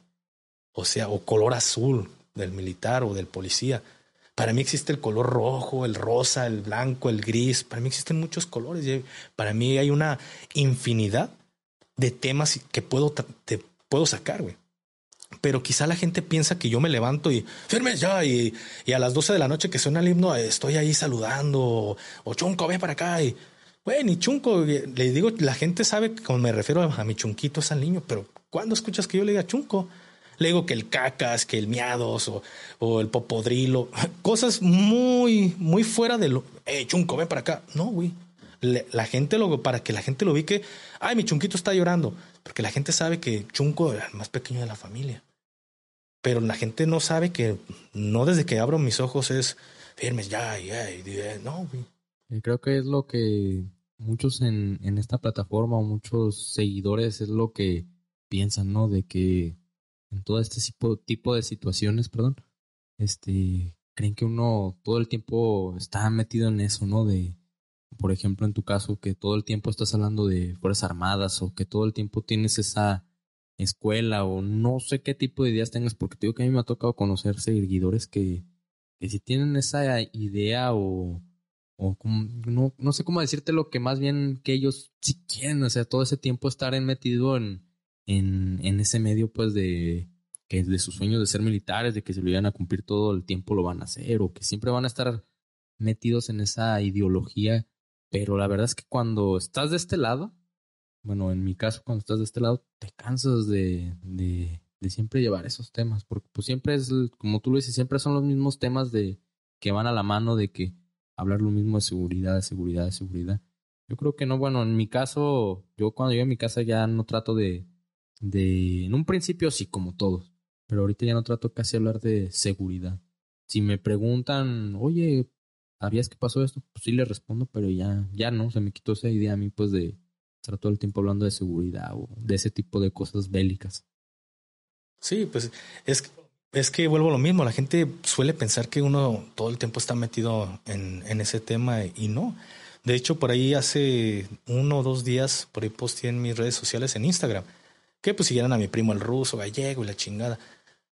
Cuando ve, oye, bueno, mames, eres el Café 423. Y yo, sí, primo, no mames, mi primo de allá de, Sonora me preguntó y, que, que, qué pedo y que a poco era, era yo el 423 y que le gustaba tu contenido y por ahí le mandó unos, este, un podcast de, eh, de Spotify, pues porque todo lo subo a Spotify para gente que no lo sabía.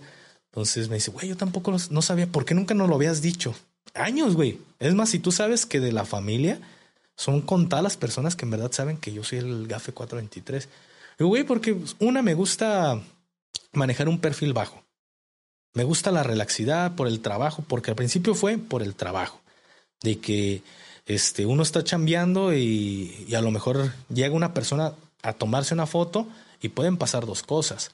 Que el principal diga, eh, ¿cómo, ¿cómo es posible que me, deje o que yo lo tenga que esperar a la escolta para que la escolta se pueda tomar una foto? No, pues eso es antiprofesional, no es profesional de mi parte. Y no le puedo decir al suscriptor, oye, no puedo porque estoy trabajando, porque quizá el suscriptor no lo, no lo entienda y diga, ah, pinche 423 es bien mamón en persona. O quizá sea un distractor para por, por otro lado chingar a mi principal. No, a ver, este, eh, mándale a una persona una foto, va a descuidar la seguridad y se chingan al principal. Yo lo tengo que ver por, por esas partes. Entonces ya después empiezan a surgir de que este lo vi con Gusgri. Lo vi con Gusgri. Saludos al amigo Gusgri si llega a ver este podcast. Este, por ahí, el día que, que tuvimos el, el, el podcast en, en, su canal, me recoge en el hotel, güey. Y me estoy desviando, pero estoy poniendo un poquito de pausa a, la pregunta. Pero eh, nos, nos, subimos al elevador y un chavo le dice, ah, Gusgri. Y el, el Gusgri, ¿qué onda? ¿Qué onda, hermano? Lo saluda. Ah, oye, fíjate que me pasó esto, esto, esto y esto. Y le empieza a contar una historia. Y no, que eh, tengo el número de, eh, de, lo, de los temas que, que, suele tocar Gusgri. Ah, no, pues lo checamos, hermano. Ah, mira, somos este vecinos. Yo estoy enfrente de, de tu habitación. Ah, no, pues un saludo, carnal. Y la chingada y nos metemos. Entonces, mucha gente habla por hablar. Dice, eh, pinche Woodbury, este, eh, contrata gente o son actores. Güey, si yo que ya empiezo con el podcast me empiezan a salir invitados de, oye, yo tengo esto para platicarte. Ahora el hermano Gusgri que tiene años dedicándose a, este contenido, pues tiene contenido de a madres. Entonces, pero para la gente es, eh, pinches actores, eh, todos este, como cuando yo traje a, a Sikis es un actor y la chingada. Güey, no mames, hasta en la forma de hablar se dan cuenta que o ha de ser un pinche actor para que le den un, Oscar, ¿no? De tan buena actuación que está haciendo. Entonces, la gente no lo entiende, carnal. No entiende y siempre hay algo, algo malo o algo que no les gusta. Pero tienen que ponerse en situación de que he sido censurado. Y no nada más yo. Lo ha, ha, ha llevado la censura todos los creadores de contenido de esta temática. Todos han, estado viviendo, o de, de, diciembre para acá vivieron esa, esa, este, esa censura. Y los nuevos que están llegando la están viviendo. Por ahí Infante de Marina MX, te mando un saludo hermano, me manda un mensaje en Instagram y, oye, me manda una foto, mira, me pasó esto y esto, ¿cómo lo hiciste tú? No, hermano, yo estuve en la misma. Yo estuve en la misma, en la censura.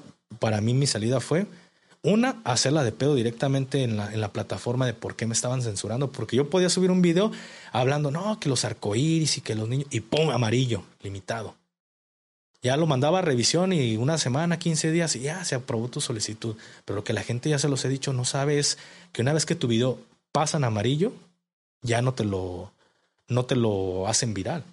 O no llega es, ese mensaje. Y vuelvo a lo del principio. De nada sirve que estés una hora ahí grabando un video, más la edición, más todo lo que conlleva el riesgo para que no lo vea la gente. Ahí es donde dices, güey, a la gente no le interesa. Es también donde te das cuenta que muchas personas únicamente van a ver un video cuando es polémica. De que, y para ser polémica, pues puedo hablar muchísimas cosas. Pero, ¿qué está primero? ¿Mi seguridad la de mi familia o las polémicas que podría hablar del ejército? Porque si con lo suavecito me censuraron, pues ahora hablando otro, otros temas, pues obvio que para mí esa censura fue como un bájale, no te, no te mandamos nada escrito porque al final es una evidencia, pero bájale porque hay más formas. Y tú lo sabes, güey. Hay formas de eh, crear delitos, crear o que llegue una persona y supuestamente un asalto y me dispara. Hay muchas formas de acabar con una persona. Entonces yo para mí lo más blandengue fue, te censuramos tu canal porque yo ponía un ejemplo, página 1, me aparecen los primeros 10 videos o los 10 videos más recientes, página 2, los siguientes 10 y así hasta llegar a tu primer video. Mis primeros 10, o, o todos, güey. Un ejemplo, yo lo, lo podía hacer o en el teléfono, era igual. Porque en el teléfono te aparece desde el primero hasta el último, así nada más le vas, le vas corriendo en la computadora, pues hay que estar cambiando de página. A lo mejor en la primera página me aparecían dos videos en rojo. Le daba actualizar y esos dos en rojo ya estaban en verde, pero otro estaba en rojo. Actualizar y otros tres o uno. Entonces, eso pasaba con absolutamente todos mis videos. Y el hecho de que te aparezca en rojo quiere decir de que tu, el algoritmo ya dice, este video ya estuvo en rojo, ya está en verde, pero en un momento estuvo en rojo, ya te hace una, ya te limita lo que va, va, a poner tus miniaturas en, en los, en los, en los usuarios. Entonces, sí afecta, afecta muchísimo. Y esto, eh, al final es tu trabajo, estás haciendo una chamba, todo esto cuesta. Un, un, micrófono, una tarjeta de sonido, cámaras, todo esto cuesta. La, aplicación, la plataforma no llega y te lo regala. Todo ha salido de mi bolsa. ¿Y de qué sirve que estés gastando mucho dinero si ni siquiera el mensaje le va a llegar a la gente? Porque vas a ser censurado.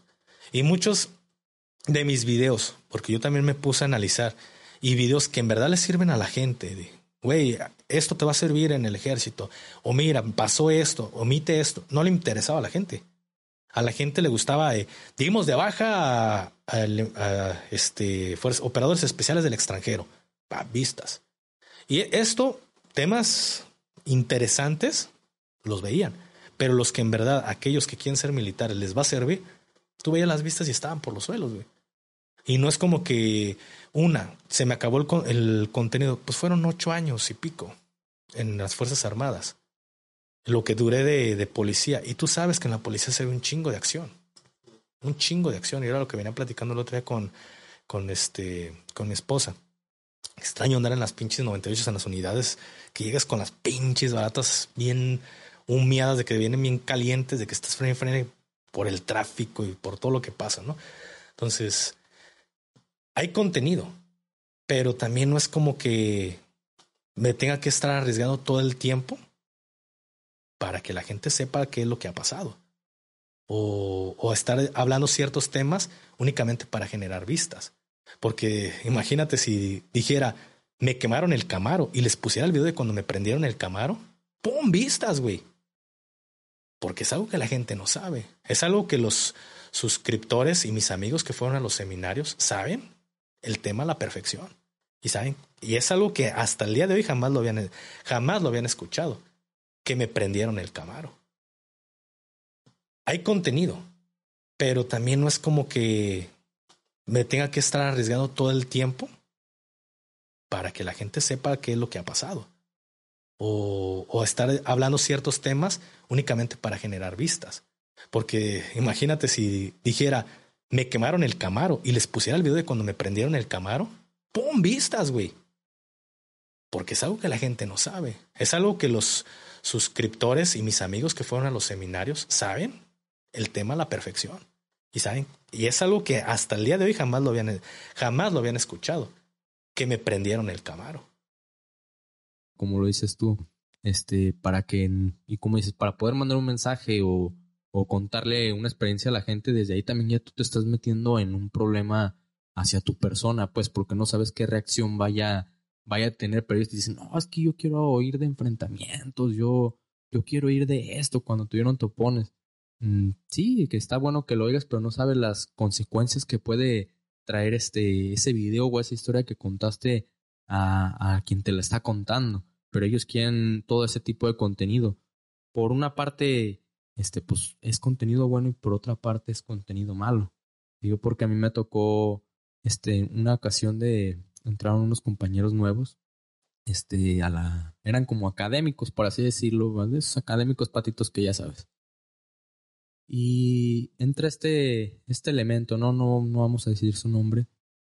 Y yo estaba ahí sentado cerca de ellos y le pregunto a su instructor, oiga, mi instructor, y cuando hay un enfrentamiento nos van a mandar a nosotros porque ellos estaban desarmados. Ella nomás eran como policía estilo turística para ah, zonas centrales.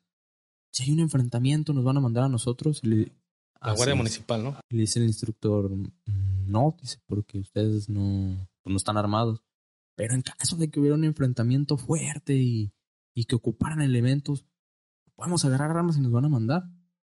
Y, y me voltea el instructor así como diciendo, ¿Qué le digo? Le digo, es que ustedes piensan que vivir esas situaciones o ir a esas cosas es algo bueno o algo divertido. Le digo, en el momento tú escuchas el reporte de que están teniendo un enfrentamiento los compañeros, en el momento tú quieres llegar en menos de un minuto, te quieres ir hasta volando para prestar el apoyo a los compañeros.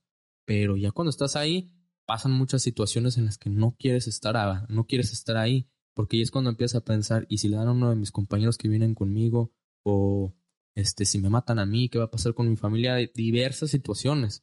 Pero a la gente son los temas que le gusten y a veces los ven como algo que pasa a la ligera, ¿me entiendes?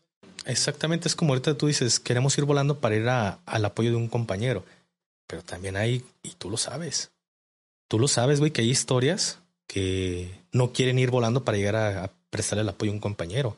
Al contrario, le rodean y todos hacen tontos y saben que los están acabando y lo están escuchando por el radio y no están haciendo nada, porque sabemos esas historias. Entonces, y platicarlas conlleva, conlleva que nos avienten 10 metros bajo tierra. Platicar esas historias, platicar el, el por qué al Camaro, por qué el Camaro lo quemaron, qué fue lo que pasó, todo, todo lo que está detrás de algo que dije mm, es un problema. Es como tú, tú dices, ¿no? De que la gente a lo mejor, si no les aclaramos, están a empezar a poner, oiga, cuéntanos esa historia y se ve interesante, no, no nos olvide. Pero es como dices tú, no conllevan todo lo que hubo detrás de, de o sea, de, de esa situación. Ellos lo ven como algo a la ligera. Mm, se los digo abiertamente, a, partir de esa situación, mi, mi esposa, que le, tocó estar presente en eso, terminó con, con un trauma psicológico. Ella en estos momentos ve fuego y se pone mal. Sea, entonces ustedes a veces no entienden lo que es, personas vivieron detrás de esas historias como para que se lo tomen muy a la ligera y le exijan que le sigan contando más de ese tipo de historias. Como dices tú, hay historias que son muy buenas que dices, podrías hasta hacer una película, pero por algo no son contadas. Pues ahí está un ejemplo, la historia de, de mi papá, el jefote para los del seminario. Este, hubo una situación en la que me robaron una moto que tú sabes, tú sabes todo lo que... Esa a lo mejor sí la, la podemos platicar en, otra en otro momento que llegues, pero Ahí le aventaron unos chochos a, mi perrita para ponerla bien, bien dormida, para poder reventar un candado de, de, una puerta y poderse, poder extraer una, una de mis una moto que tenía ahí. Nueva, la pinche moto. Y lo que conllevó para esas personas que lo hicieron. Porque al final de cuentas, hubo muchas personas implicadas en, en dar, en que diéramos con los, los que hicieron la acción. Y no fue en un día, no fue en dos días. Tú sabes que pasaron meses hasta que dimos con esas personas y lo que hubo detrás de, para que, por una moto, que al final la moto, tú sabes, a quién terminé regalándosela, güey. Y lo digo abiertamente, se lo regalé a los del punto, a los de la plaza. Yo no quiero la moto, nomás lo quiero a él. Y tú sabes, güey todo lo que conllevó el hecho de que me hayan robado la moto. Porque para mí no fue la moto, güey. Para mí no fue la moto. Y como lo saben los del punto, porque los del punto saben que, que quién es esa persona, quién eres tú. Y no es de que, ay, nos, nos respetan o nos temen. No, nada de qué ver. Pero saben que somos cabrones que no nos metemos en absolutamente ningún problema, güey. Saben que yo llego y llego a visitar a, mamá, a, mi, a mis sobrinos, a, mis, a mi carnal, y no me meto con absolutamente nadie. Entonces, a ver, ¿qué fue lo que pasó? Ah, mira, estaba esta situación, esto pasó, a mí no me molesta la moto. Es más, la moto se la regalo. Lo que me molesta es que le robaron la tranquilidad a mi esposa. Porque si yo hubiera andado trabajando y ella escucha que se están metiendo con mi niño, estaba recién nacido, ¿cuánto tenía? Días. No, no, días, güey. Bueno, semanas, días, no semanas. estaba, recién nacido. No tenía mucho. Este, y ella con el niño en la casa y que alguien se esté metiendo, yo se lo dije, le robaron la tranquilidad a mi esposa. Yo la moto no la quiero, lo quiero a él. Entonces, es, son cosas que la gente no sabe, güey. ¿Qué hay detrás o qué, qué, es lo que pasa en mi día a día? Pero no es como que yo venga y, ay, ¿cómo ven? Me robaron una moto y, ay, no, güey. Sí, es como te, te, te, digo, o sea, es bueno que, que hablemos de esto porque se aclaran ciertos temas, ¿no? Porque pasa que muchos seguidores este, ven a las instituciones como si fuera este, algo divertido, no lo ven como, como cosa seria, piensan que es como en los videojuegos de, de disparos que mueres y vuelves a revivir. Y es algo que, que en la vida real no, no pasa. O sea, hay situaciones en las que nadie quiere estar, pero a veces se tocó estar ahí porque por X razones estuviste ahí, pero son situaciones tristes. A veces muchos piensan que por dinero lo hacen o por diversión. Era como hace, hace poco te, te platicaba o, o viste la publicación en, en una de las redes sociales que, que uno de mis antigüedades, él estaba en la misma comodidad que estaba yo, que él era escolta, ganando un buen sueldo, sin que nadie lo molestara más que su principal, pero su sueño de él era ser militar. No por diversión de que yo quiero estar en enfrentamientos, su sueño desde chico fue eso. Y él estuvo ahí batallando, batallando, batallando, hasta que, hasta que entró a las Fuerzas Armadas. Y ahora... La gente a lo mejor se da una idea, es el chino. El podcast número 2 de... No, el 3 de aquí de la cara oculta. Es cierto. O sea, él dejó su comodidad por cumplir un sueño. Pero pues ese es el consejo que yo les doy. O sea, que si realmente quieren entrar a cualquiera de las instituciones, ya sea policía, ejército, marina, vean las cosas con seriedad porque estas cosas no, no son un juego. No es un juego, exactamente. Las cosas no son un juego y también lo hablamos en lo de las redes sociales. El hecho de subir todo el contenido que subía, pues es un riesgo que yo me estoy, me estoy aventando encima. Y al final, aquellos que dicen, no, que yo lo, yo vengo por la temática militar, hay más creadores de contenido militar. Hay más creadores y pueden ir a ver los números de los demás creadores. Entonces, no es como que apoyamos todo el contenido militar. Hablo en general. Hablo del contenido en general. Ahí se ven sus números. ¿Por qué? Porque hay censura en sus canales y porque la gente sabe. Sabe que existen, por no mencionar a, a alguno, saben que existen los diferentes creadores de contenido militar aquí en México es como que en verdad apoyo el contenido de los comandantes. A ver, no he visto contenido de este comandante. Deje ir a ver qué trae. O a ir a darle un like, porque de verdad, el hecho de que las personas le dejen un like a este video, el like representa que el algoritmo entre más pulgares arriba tenga un video, entre más comentarios deje la gente, lo va a empezar a repartir ah, mira, este contenido tiene aceptación, bla, bla, bla. Eh, pon miniaturas a los usuarios. Hasta el, hasta el pulgar negativo ayuda, porque hay una interacción entre el público hacia el video, ayuda. Entonces, ahí se debería de demostrar en los diferentes también contenidos o de otros creadores que en verdad existe este apoyo, porque también se la rifan. No nada más yo me la rifo, todos los creadores de contenido de esta temática se la rifan al hablar de un tema militar.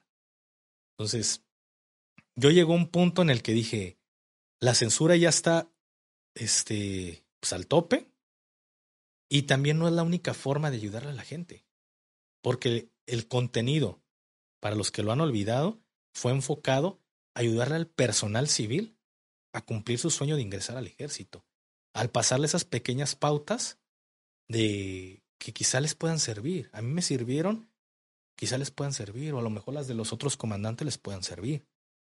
Pero no nomás es ir a llevar papeles y en ese momento que lo, recibe el reclutador, ya te están sentando en una silla y te están cortando el cabello con la del cero como en las películas. No. Es un pedo. Tardé yo más de un año. Quien tiene la suerte que en un mes, dos meses, pero es un pedo, ya que están en las Fuerzas Armadas. Entonces, eso fue el enfoque original a crear el contenido del GAFE 423, ayudar a la gente.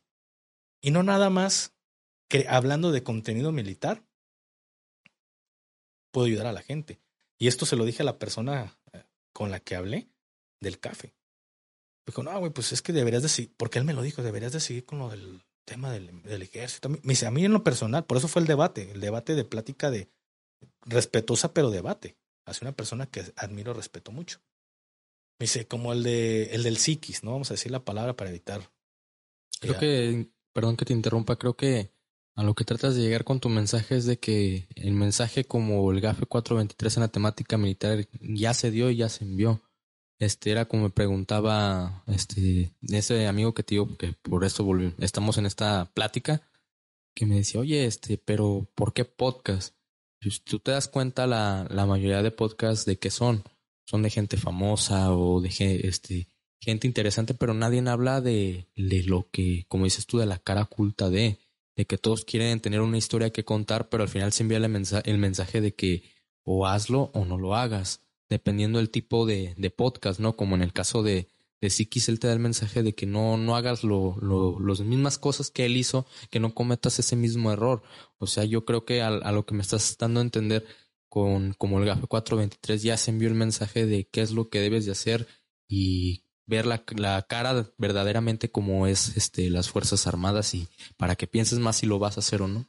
Exactamente, mira, quisiera seguirles diciendo más o platicándoles más, pero ya por ese lado estoy hasta aquí, hasta aquí por parte de la secretaria y tienen que ponerse en situación de que tengo una familia. Mi vida como quiera, como dirían por ahí, yo ya viví, diría por ahí un camarada. Sí, güey, pero al final nadie quiere morir. Nadie quiere morir y al, y al menos sé las formas tan cobardes con las que suelen trabajar ciertas personas, güey. Que ah, es, como que lo asaltan y pam, pam, pam, y no saben si uno pueda rebotar y mi, niño anda diario conmigo en la camioneta. Mi esposa también.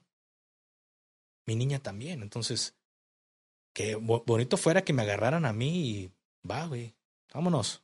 Pero no, güey, siempre es de formas cobardes.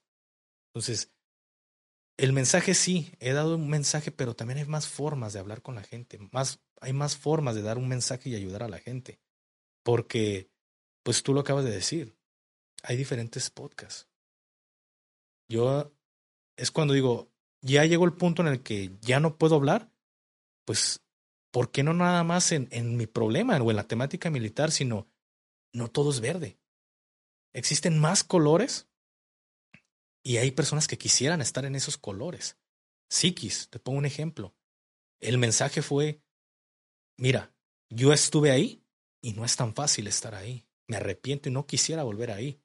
¿Por qué? Porque en estos momentos hay una cultura, no vamos a mencionar la palabra para evitar la censura en este podcast de eso.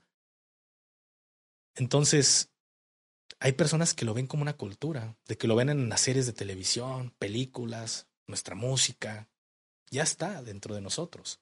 Y piensan que todo es como los corridos. Y no es cierto. Entonces, eso es lo que él vivió. Y el mensaje a la gente es, no lo haga, Amanda. No todo es como lo cuentan los corridos. Aquí les traigo una persona que les puede platicar eso. Y se lo dije a esta persona ahora que hablé con él. Me dice, no, y como lo del padrino también, como que te está saliendo de la rama. Me dijo esta persona que está en el café. Y le dije, lo del padrino. Le dije, todo, creo que la gran mayoría de podcasts o de mis capítulos o episodios han ido encaminados a dar un mensaje a la gente que no lo han entendido. Pero si no porque yo no esté viviendo en una situación como la que vivió el padrino, hablando en situación del espectador, a lo mejor tú no lo estás viviendo, hermano. Pero a veces aprendemos en cabeza ajena. Y a lo mejor lo que a él le pasó, tú ya lo escuchaste y dices, no lo hago. O a lo mejor lo estás viviendo y ahí está la prueba viviente de que hay una solución a tu problema. Que no todo el mundo está en tu contra y puedes escapar de ese problema. Ahí está el caso de Valeria, que dice, ay, lo de la temática, lo que ella se dedica, una gran persona, de verdad. Ella habla y su mensaje es para dos personas, para dos públicos es para las que ya están en ese mundo y trabajan bajo el yugo de una persona y les está quitando todo su dinero. Ella les dice, háganse independientes, es mejor. Y el mensaje es, para las que no lo están, no lo hagan. No, esto no es una, una buena vida. Entonces el mensaje va enfocado a dos personas. El mensaje de Brian, de esos que les gustan, ya sabes, que las parejas y el principio de su, de su podcast va encaminado a a ese tipo de intercambio. Banda, cuídense de estos focos rojos. Porque muchos jóvenes, simplemente por ir a, a divertirse, porque a lo mejor no tienen una novia o no tienen dónde, dicen, ah, le entro este cotorreo. Y aquí en Guadalajara lo dije en ese momento. Y platicaba con Valeria hace como dos días por teléfono de ese tema. Se ha puesto de moda, güey. Ve a la Minerva y está llena de esa madre. Y es respetable lo que cada quien le guste.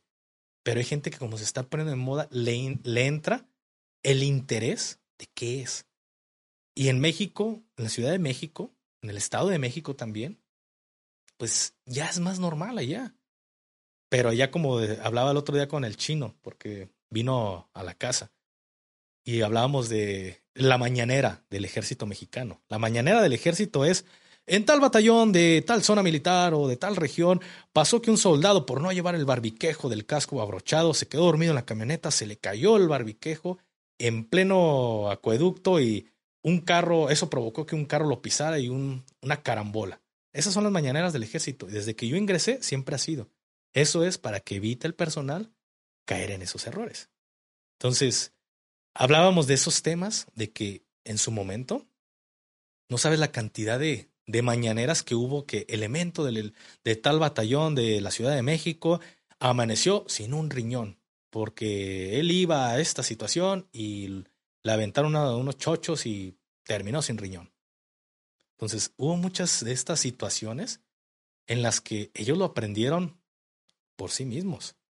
Entonces, acá el, el amigo Brian, él les da su punto de banda, cuídense de estos focos rojos. Yo estoy en ese mundo, cuídense de esto. Banda, en la red, en, en, en internet. Así es la, las diferentes formas de que les vean la cara en las compras en las diferentes plataformas. Entonces, todo podcast lleva un mensaje, güey. Creo que de los que menos llevan es el del Mexican Biker y aún así lleva lo suyo, güey. Pero el de Mexican Biker fue algo mío, güey. Es como, ya saben que seguido nombro a, a Franco Escamilla, ¿no? Cuando dice, este chiste es para mí el de el de los que andan colgando ahí del, del hombre de que dice es muchos este comediantes van a decir que no se, no es profesional de que se hable de él dice pero este chiste es para mí porque nunca se les va a olvidar ni el nombre ni el acomodo entonces es cierto güey lo del Mexican Bike fue para mí porque se los dije y es real cuando yo salí del, del medio tú lo sabes Plasti yo entré en una depresión de seis, siete meses. Y tú veías que entre mi depresión, ¿qué fue lo primero que hice, güey? Comprar una moto. Comprarme una moto. Dije, a la verga, soy un alma libre. Me compré la moto. Y me encantó. Y empecé a ver los videos del Mexican y fue parte, me ayudó a mí. Los videos de cómo arreglaba una cosita, cómo arreglaba, me, me ayudó a salir de esa depresión. Y eso es algo que para mí es conocer una figura, un ídolo para mí porque me ayudó a mí al 423. Entonces, hay podcasts que han sido para mí, pero también les sirve al público porque es, divertido. Eso es algo divertido que la gente, ah, mira, porque ahorita voy a eso. Pero la gran mayoría llevan un mensaje, un mensaje hacia sus vidas, que vean que eh, Gonzalo Álvarez de vender paletas en un pueblo humilde, a ser este boxeador profesional, a tener paleterías ya en varios puntos de la ciudad, ahora ser político, de que si el que persevera alcanza, güey. Sí, porque creo que fue la gente lo, lo que no entendió, ¿no? Que pensaron que mucha gente pensó que, que era nuestro principal anteriormente. No, es que es tu principal, que le estás haciendo publicidad a, a su partido y a su carrera política. Realmente no porque yo te soy sincero, a pesar de que ahorita Gonzalo es una persona, como tú dijiste, que es un boxeador profesional, que su hermano es una figura mundial y de que ahorita es político, tú tienes una plática con él y es una persona sencilla, ¿eh? Y él te cuenta su historia y él te habla su historia para que, como dices tú, mandarte un mensaje de que no, nunca te rindas, de que si tú te lo propones, lo vas a lograr. Exactamente, es, sí vi muchos esos comentarios de que esto principal, estás haciendo este, publicidad. No, porque el que en verdad tiene ese interés y ver, voy a sacar tantita inteligencia de lo que tengo guardado, a lo mejor quemo esa chispa como las de Plasti, ah, no mames, Plasti, este, una de esas cada, cada 100 años para que, que te la mamaste, ¿no? Plasti. Es lo mismo ellos, ¿no? Esas personas que hacen esos comentarios sin pensar. A ver, si fue el, si es el principal del 423, ¿cómo es de que este, este político, Salo Álvarez, tiene que lleva de administración casi dos años, ¿no? Año y medio. Mm, año y medio, un año. Año y medio.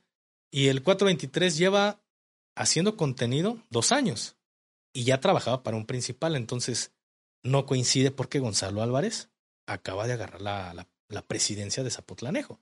No coinciden tiempos. Entonces, ahora, seamos sinceros. Y aquí lo, se los puse en ese momento que me gusta ser neutral en lo que hago y lo que digo. Yo no tengo nada en contra del que está hasta arriba. ¿Por qué? Porque si fuera así, o si yo tuviera algo en contra de ese partido, no traigo a Gonzalo. Gonzalo era de Morena. Y he hablado cosas de Morena. Y él también se puso en una situación. Le dije, ¿sabes qué? Gonzalo, esta es mi situación. Yo he hablado lo que a mí no me parece del gobierno federal y del partido en el que tú estás. ¿Te animas a hacer el podcast? Sí. Esto es de mi vida personal, es mi, mi administración y al final creo que yo represento estos valores. Entonces, él, eh, Gonzalo estaba consciente, no crean que él, él entró de, de la nada a sentarse en el podcast, estaba consciente de que yo no estoy de acuerdo en cómo se llevan ciertas cosas, pero no quiere decir de que todo el partido está mal. Como hay personas buenas, como Gonzalo, hay personas que hacen desfiles para la maña. y no nomás en ese partido. Podemos hablar de diferentes colores y no todos son malos, porque también hay personas buenas. Entonces, todo podcast, todo episodio de La Cara Oculta trae un mensaje, un mensaje positivo. ¿Y por qué les digo del Mexican? Porque el mensaje positivo fue, a mí me ayudó a salir. A mí, pinche operador de fuerzas especiales, ejército mexicano y bla, bla, bla, bla, bla, bla, bla, bla, bla, bla, bla. Y entré en depresión, güey. Soy un ser humano como todos ustedes, de carne y hueso. Y a mí Mexican me ayudó a salir de ese, de ese mal estado en el que me encontraba. Y a lo mejor como ya no te terminé de decir de, del ruso. Dice, güey, ¿por qué, no, ¿por qué no nos habías dicho? Por esta situación, lo de, lo de ser escolta, pero también porque me gusta vivir un perfil bajo, güey. Me gusta que me traten por quién soy.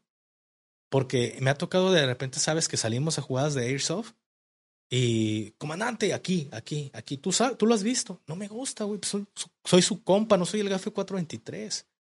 Es que creo que eso es lo que la gente no, no termina de entender, ¿no? Que el GAFE 423 al final del día es un personaje. Y lo que hay detrás, pues es una persona de carne y hueso como todos nosotros. Que él también tiene sentimientos, que él también tiene familia, que él también tiene una vida.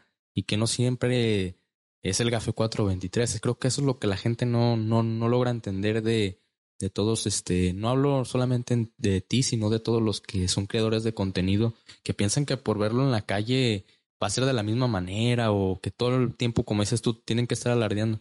al final del día eres una persona de carne y hueso detrás de, de ese personaje, porque ya es un personaje el GAFE 423 desde, desde que decidiste tener los lentes y, y, la máscara y creo que la gente no lo entiende que detrás de, de eso hay un ser humano. Exactamente. Y, y hay personas que dicen, no, el 423 busca fama.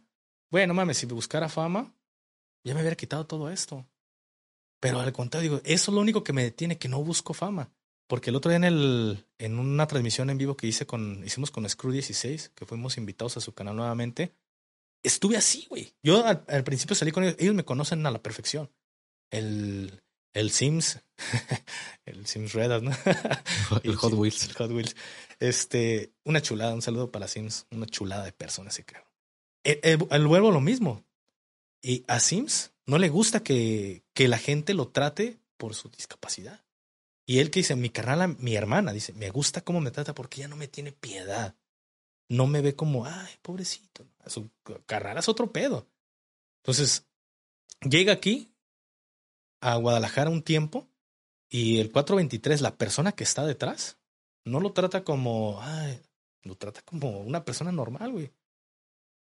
Entonces, a mí, a mí me gustaría que me trataran así, así lo voy a tratar a él. ¿Y qué anda? Vámonos, Hot Wheels, y vamos a la casa y vamos. Y ahí ando, güey, con él en, la, en el carro, subiendo su silla, vente, güey. Él lo sabe. Entonces, ese día de la transmisión, yo salí sin nada. Y está, eh, íbamos a empezar y, ¿qué? ¿No, no se va a poner nada? Ah, dije, ah, me lo pongo. Ya después, cuando terminó el podcast, les dije, es que no me lo iba a poner. Y eso, y ya les, les platiqué por qué. Pero hay gente que me ha dicho, no, no te lo quites, eso es como la mística. Eso como que guarda esa... a quién está detrás del personaje. Pero también es por mí, porque como se lo dije a Russo, no me gusta que me traten diferente, no busco fama. Porque si buscara fama, un ejemplo ellos, ah, este, más de 400 mil seguidores eh, o suscriptores acá en, en YouTube o en Instagram más de 40 mil. No, es nadie sabía, güey. Y tú sabes que de mi familia son, de nosotros, nuestra familia, por parte de mamá y papá, pocos son unas personas. Por parte de mi esposa, pocas son las personas que saben quién es el GAFE 423. no busco fama. Simplemente he tratado de ayudar a la gente en lo que he podido. Y ahora traigo a personas que los ayuden en lo que ellos pueden. Porque no nada más tengo suscriptores o seguidores que les gusta la temática militar. Porque no para ellos todo es verde. Ellos también tienen diferentes este, gustos y cosas que quisieran hacer. Pues sí, lo bueno que pudiste contestar este nuestro, nuestra duda, creo que de todos los suscriptores que, que ahora, ahora sí que porque había cambiado la temática militar y pudimos este más que nada hablar de, de temas que creo que muchas personas tenían el interés de ser respondidos, ¿no? Y creo que lo último, este, para que tú mismo se los digas, porque ya se los aclaré, hace días este, hablaba con los del seminario y me decían, oiga, comandante, ¿cuándo van a hacer otro seminario? Es que quiero saber cuándo va a ser el otro. Yo les di la, explicación como lo platicamos este, ese, tema. No es porque el gafe no quiera o porque nomás fue por un rato. Es porque, como les, les acabo de comentar, porque hay muchas actividades que se hacen en el día a día y él también tiene una vida personal. O sea, él, este, después de llegar del trabajo, tiene que hacerles este contenido para ustedes y también tiene que dedicarle un cierto tiempo a la familia. Por eso es que ahorita no, no se han llevado a cabo los, los seminarios por cuestión de que no ha habido este tiempo para ninguno de los, de los cuatro que estuvimos en el seminario porque cada quien tiene su vida aparte y cada quien tiene cosas que hacer. Pues ya para cerrar, voy a contestarte esto porque sé que tienes que irte a trabajar, Plasti. Entonces, es cierto como lo dices, tenemos una, una vida detrás de todo esto, pero también hay que contemplar que la seguridad en este momento en Jalisco no es la más adecuada. Tanto en Maña, tanto en diferentes situaciones, ahorita estamos en, una, en un punto en el que, de verdad, hasta sacar la camioneta de aquí de mi casa da miedo, de verdad, porque están con la robadera al 100, entonces eh, implica vidas, implica vidas humanas que vienen de fuera y vienen con todas las, sus padres, con toda la confianza de que vienen con el 423, pero pueden pasar muchas cosas. Quizá antes de que lleguen aquí o llegando aquí yo todavía no lo recojo y tú lo sabes, ese día en la central, ¿cuántos no llegaron vestidos bien tácticos y la Guardia Nacional y, y empezó a levantar alarma ahí en la Guardia Nacional porque llegaron en bien tácticos los morros? Entonces, eso lo bueno que no pasó a más y no los pararon porque empezaron a ver que se empezaron a formar y que ah, de haber dicho ah, todo bien. Pero donde hubiera sido la maña, entonces hay cosas que uno empieza a poner sobre la mesa. Y otra de las más importantes, la gente dice, o quizá voy a pensar, eh, lo hicieron por dinero. Tú sabes, yo se lo dije a Yankee el otro día, saludos Yankee maldito. Desgraciado. Este, desgraciado. Hinchi Yankee. Porque me lo preguntó también, hace, hace poco que nos, nos vimos. Me dice, oiga, comandante, ¿y cuándo otro, otro seminario? Le digo, güey, es que no nomás es hacerlo. El primero fue, o, o, fue por orgullo, por demostrar que sabemos dar adiestramiento a las personas y que no, no, no lo vemos por, por el sentido de dinero, como ya saben esa polémica que, que pasó en ese momento. Que sí, deja, mm, perdón que te interrumpa, pero era como platicaba con, con este, hay un, un compañero que también me hizo la pregunta, oye, ¿qué dieron cursos de eso? Sí le ganaron, edad, pues fueron bien mucho. Le dije, para serte verdad, para serte sincero, perdón, no le ganamos nada. Digo, ¿por qué? Porque se le cobró una cierta cantidad a la gente, pero de ahí estás desglosando desayuno, comida y cena de, tres, de dos días. Estás desglosando que se rentó transporte privado para las personas tanto de ida como de regreso, que fueron camiones y fueron vanes. Estás contemplando que se pagó el lugar donde se dio el adiestramiento, todo el material, o sea, fueron gastos de todo. Le digo, no creas playeras, parches, todo lo que se hizo conllevó un gasto. No creas que nos lo regalaron o vinieron y nos patrocinaron. Le digo, no, todo de su dinero fue que se hizo toda esa inversión desde, como te comento, transporte, este, comida, material, este, los obsequios que se llevaron o que se ganaron, que fue su, su camisa y sus parches, o sea, todo conllevó un gasto, no crean que fue por cuestión monetaria. Sí, aparte, fíjate, a mí me quedaron como 1500 pesos de esos dos días, para mí. ¿Y qué hice con esos 1500? ¿A quién se los terminé dando, güey?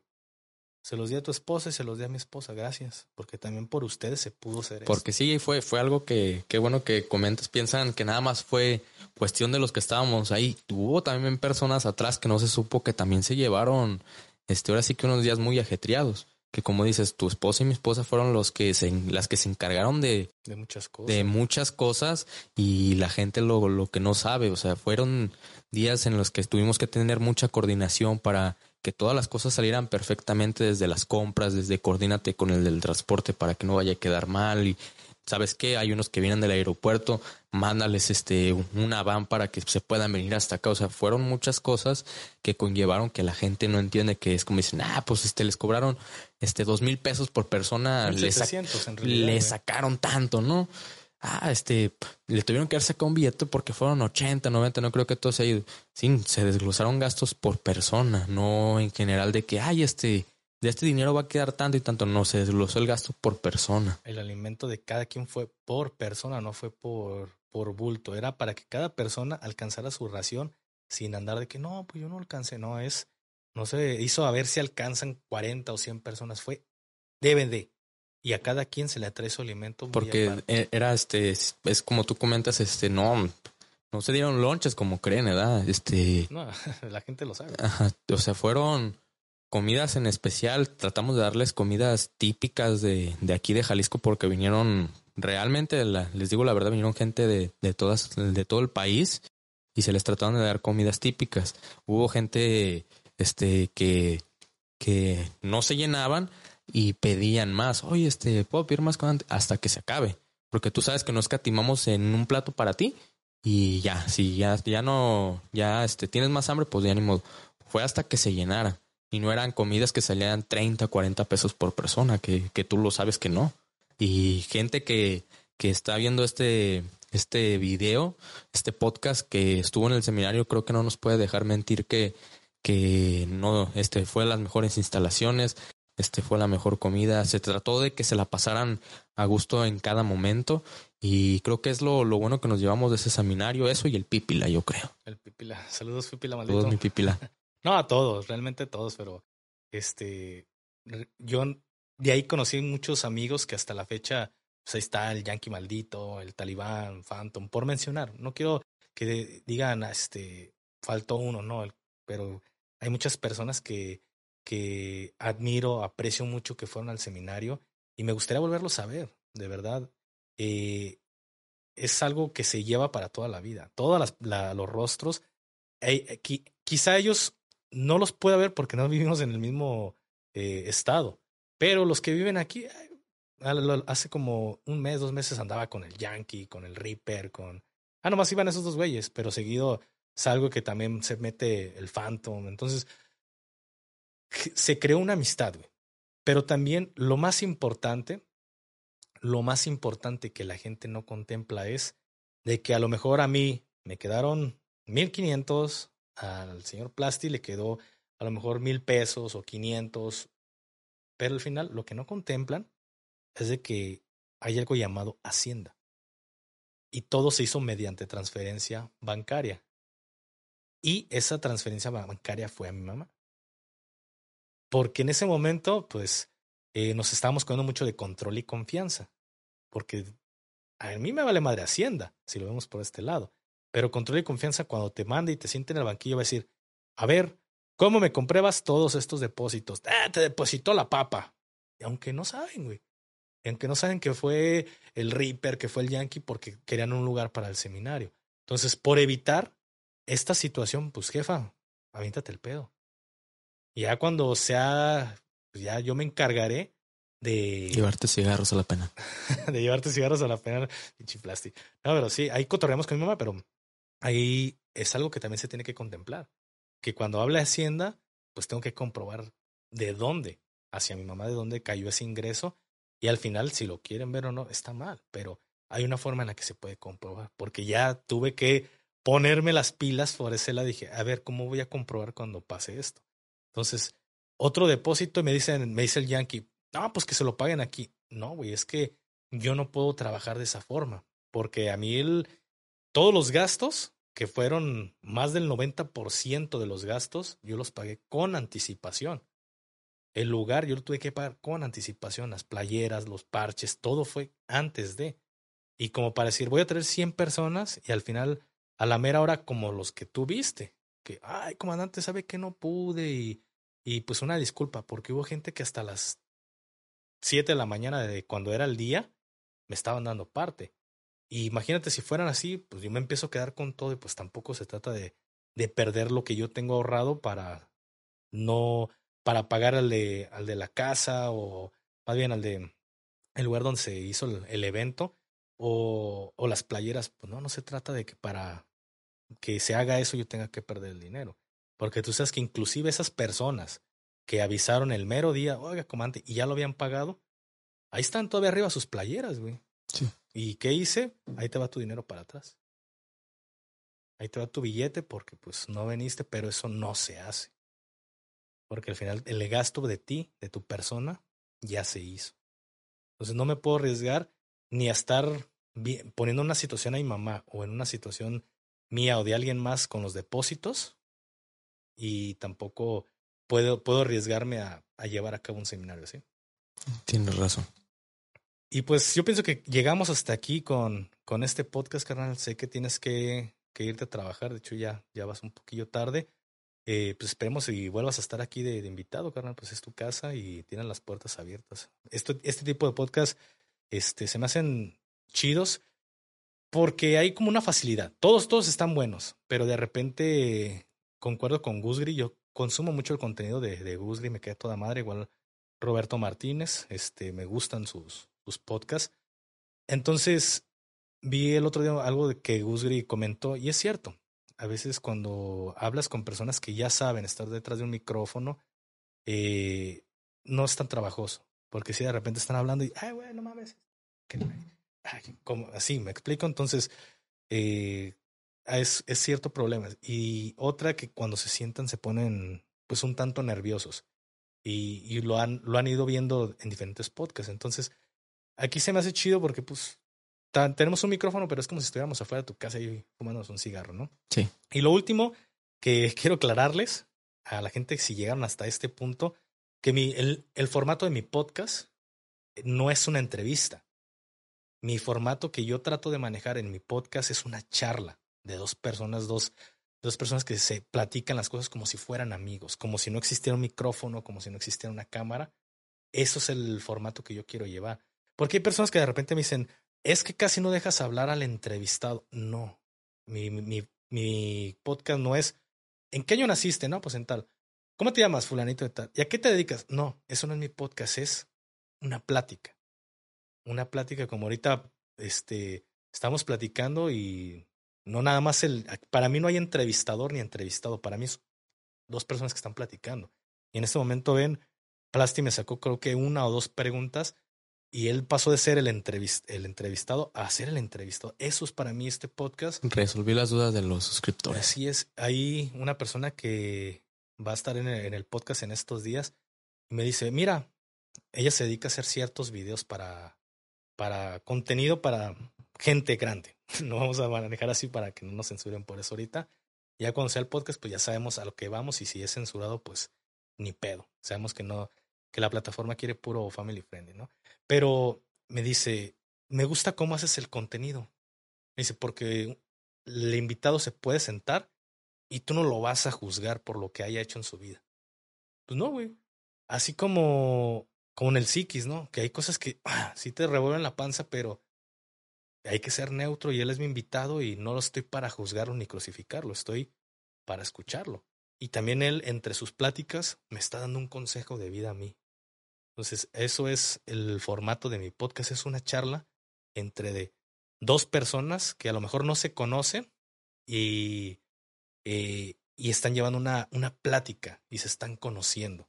En este momento, pues llega Plastic que al perrazo pues tengo toda su vida de conocerlo y pues es un poco, se lo siento un poco más, más fácil y, y al final, pues en dos años que tengo y en lo que lleva lo de materia bélica, no habíamos hecho nada, pero pues es la, la primera vez, ya se nos presta para estar platicando ciertos, ciertos temas. Muchas gracias, Plasti, por haber estado aquí presente en este podcast. No, al contrario, gracias a ti por haberme invitado y pedirles ahí todos que me sigan en, en redes sociales. Me encuentran como materia bélica y ahí me pueden hacer cualquier pregunta y se las respondo sin problema.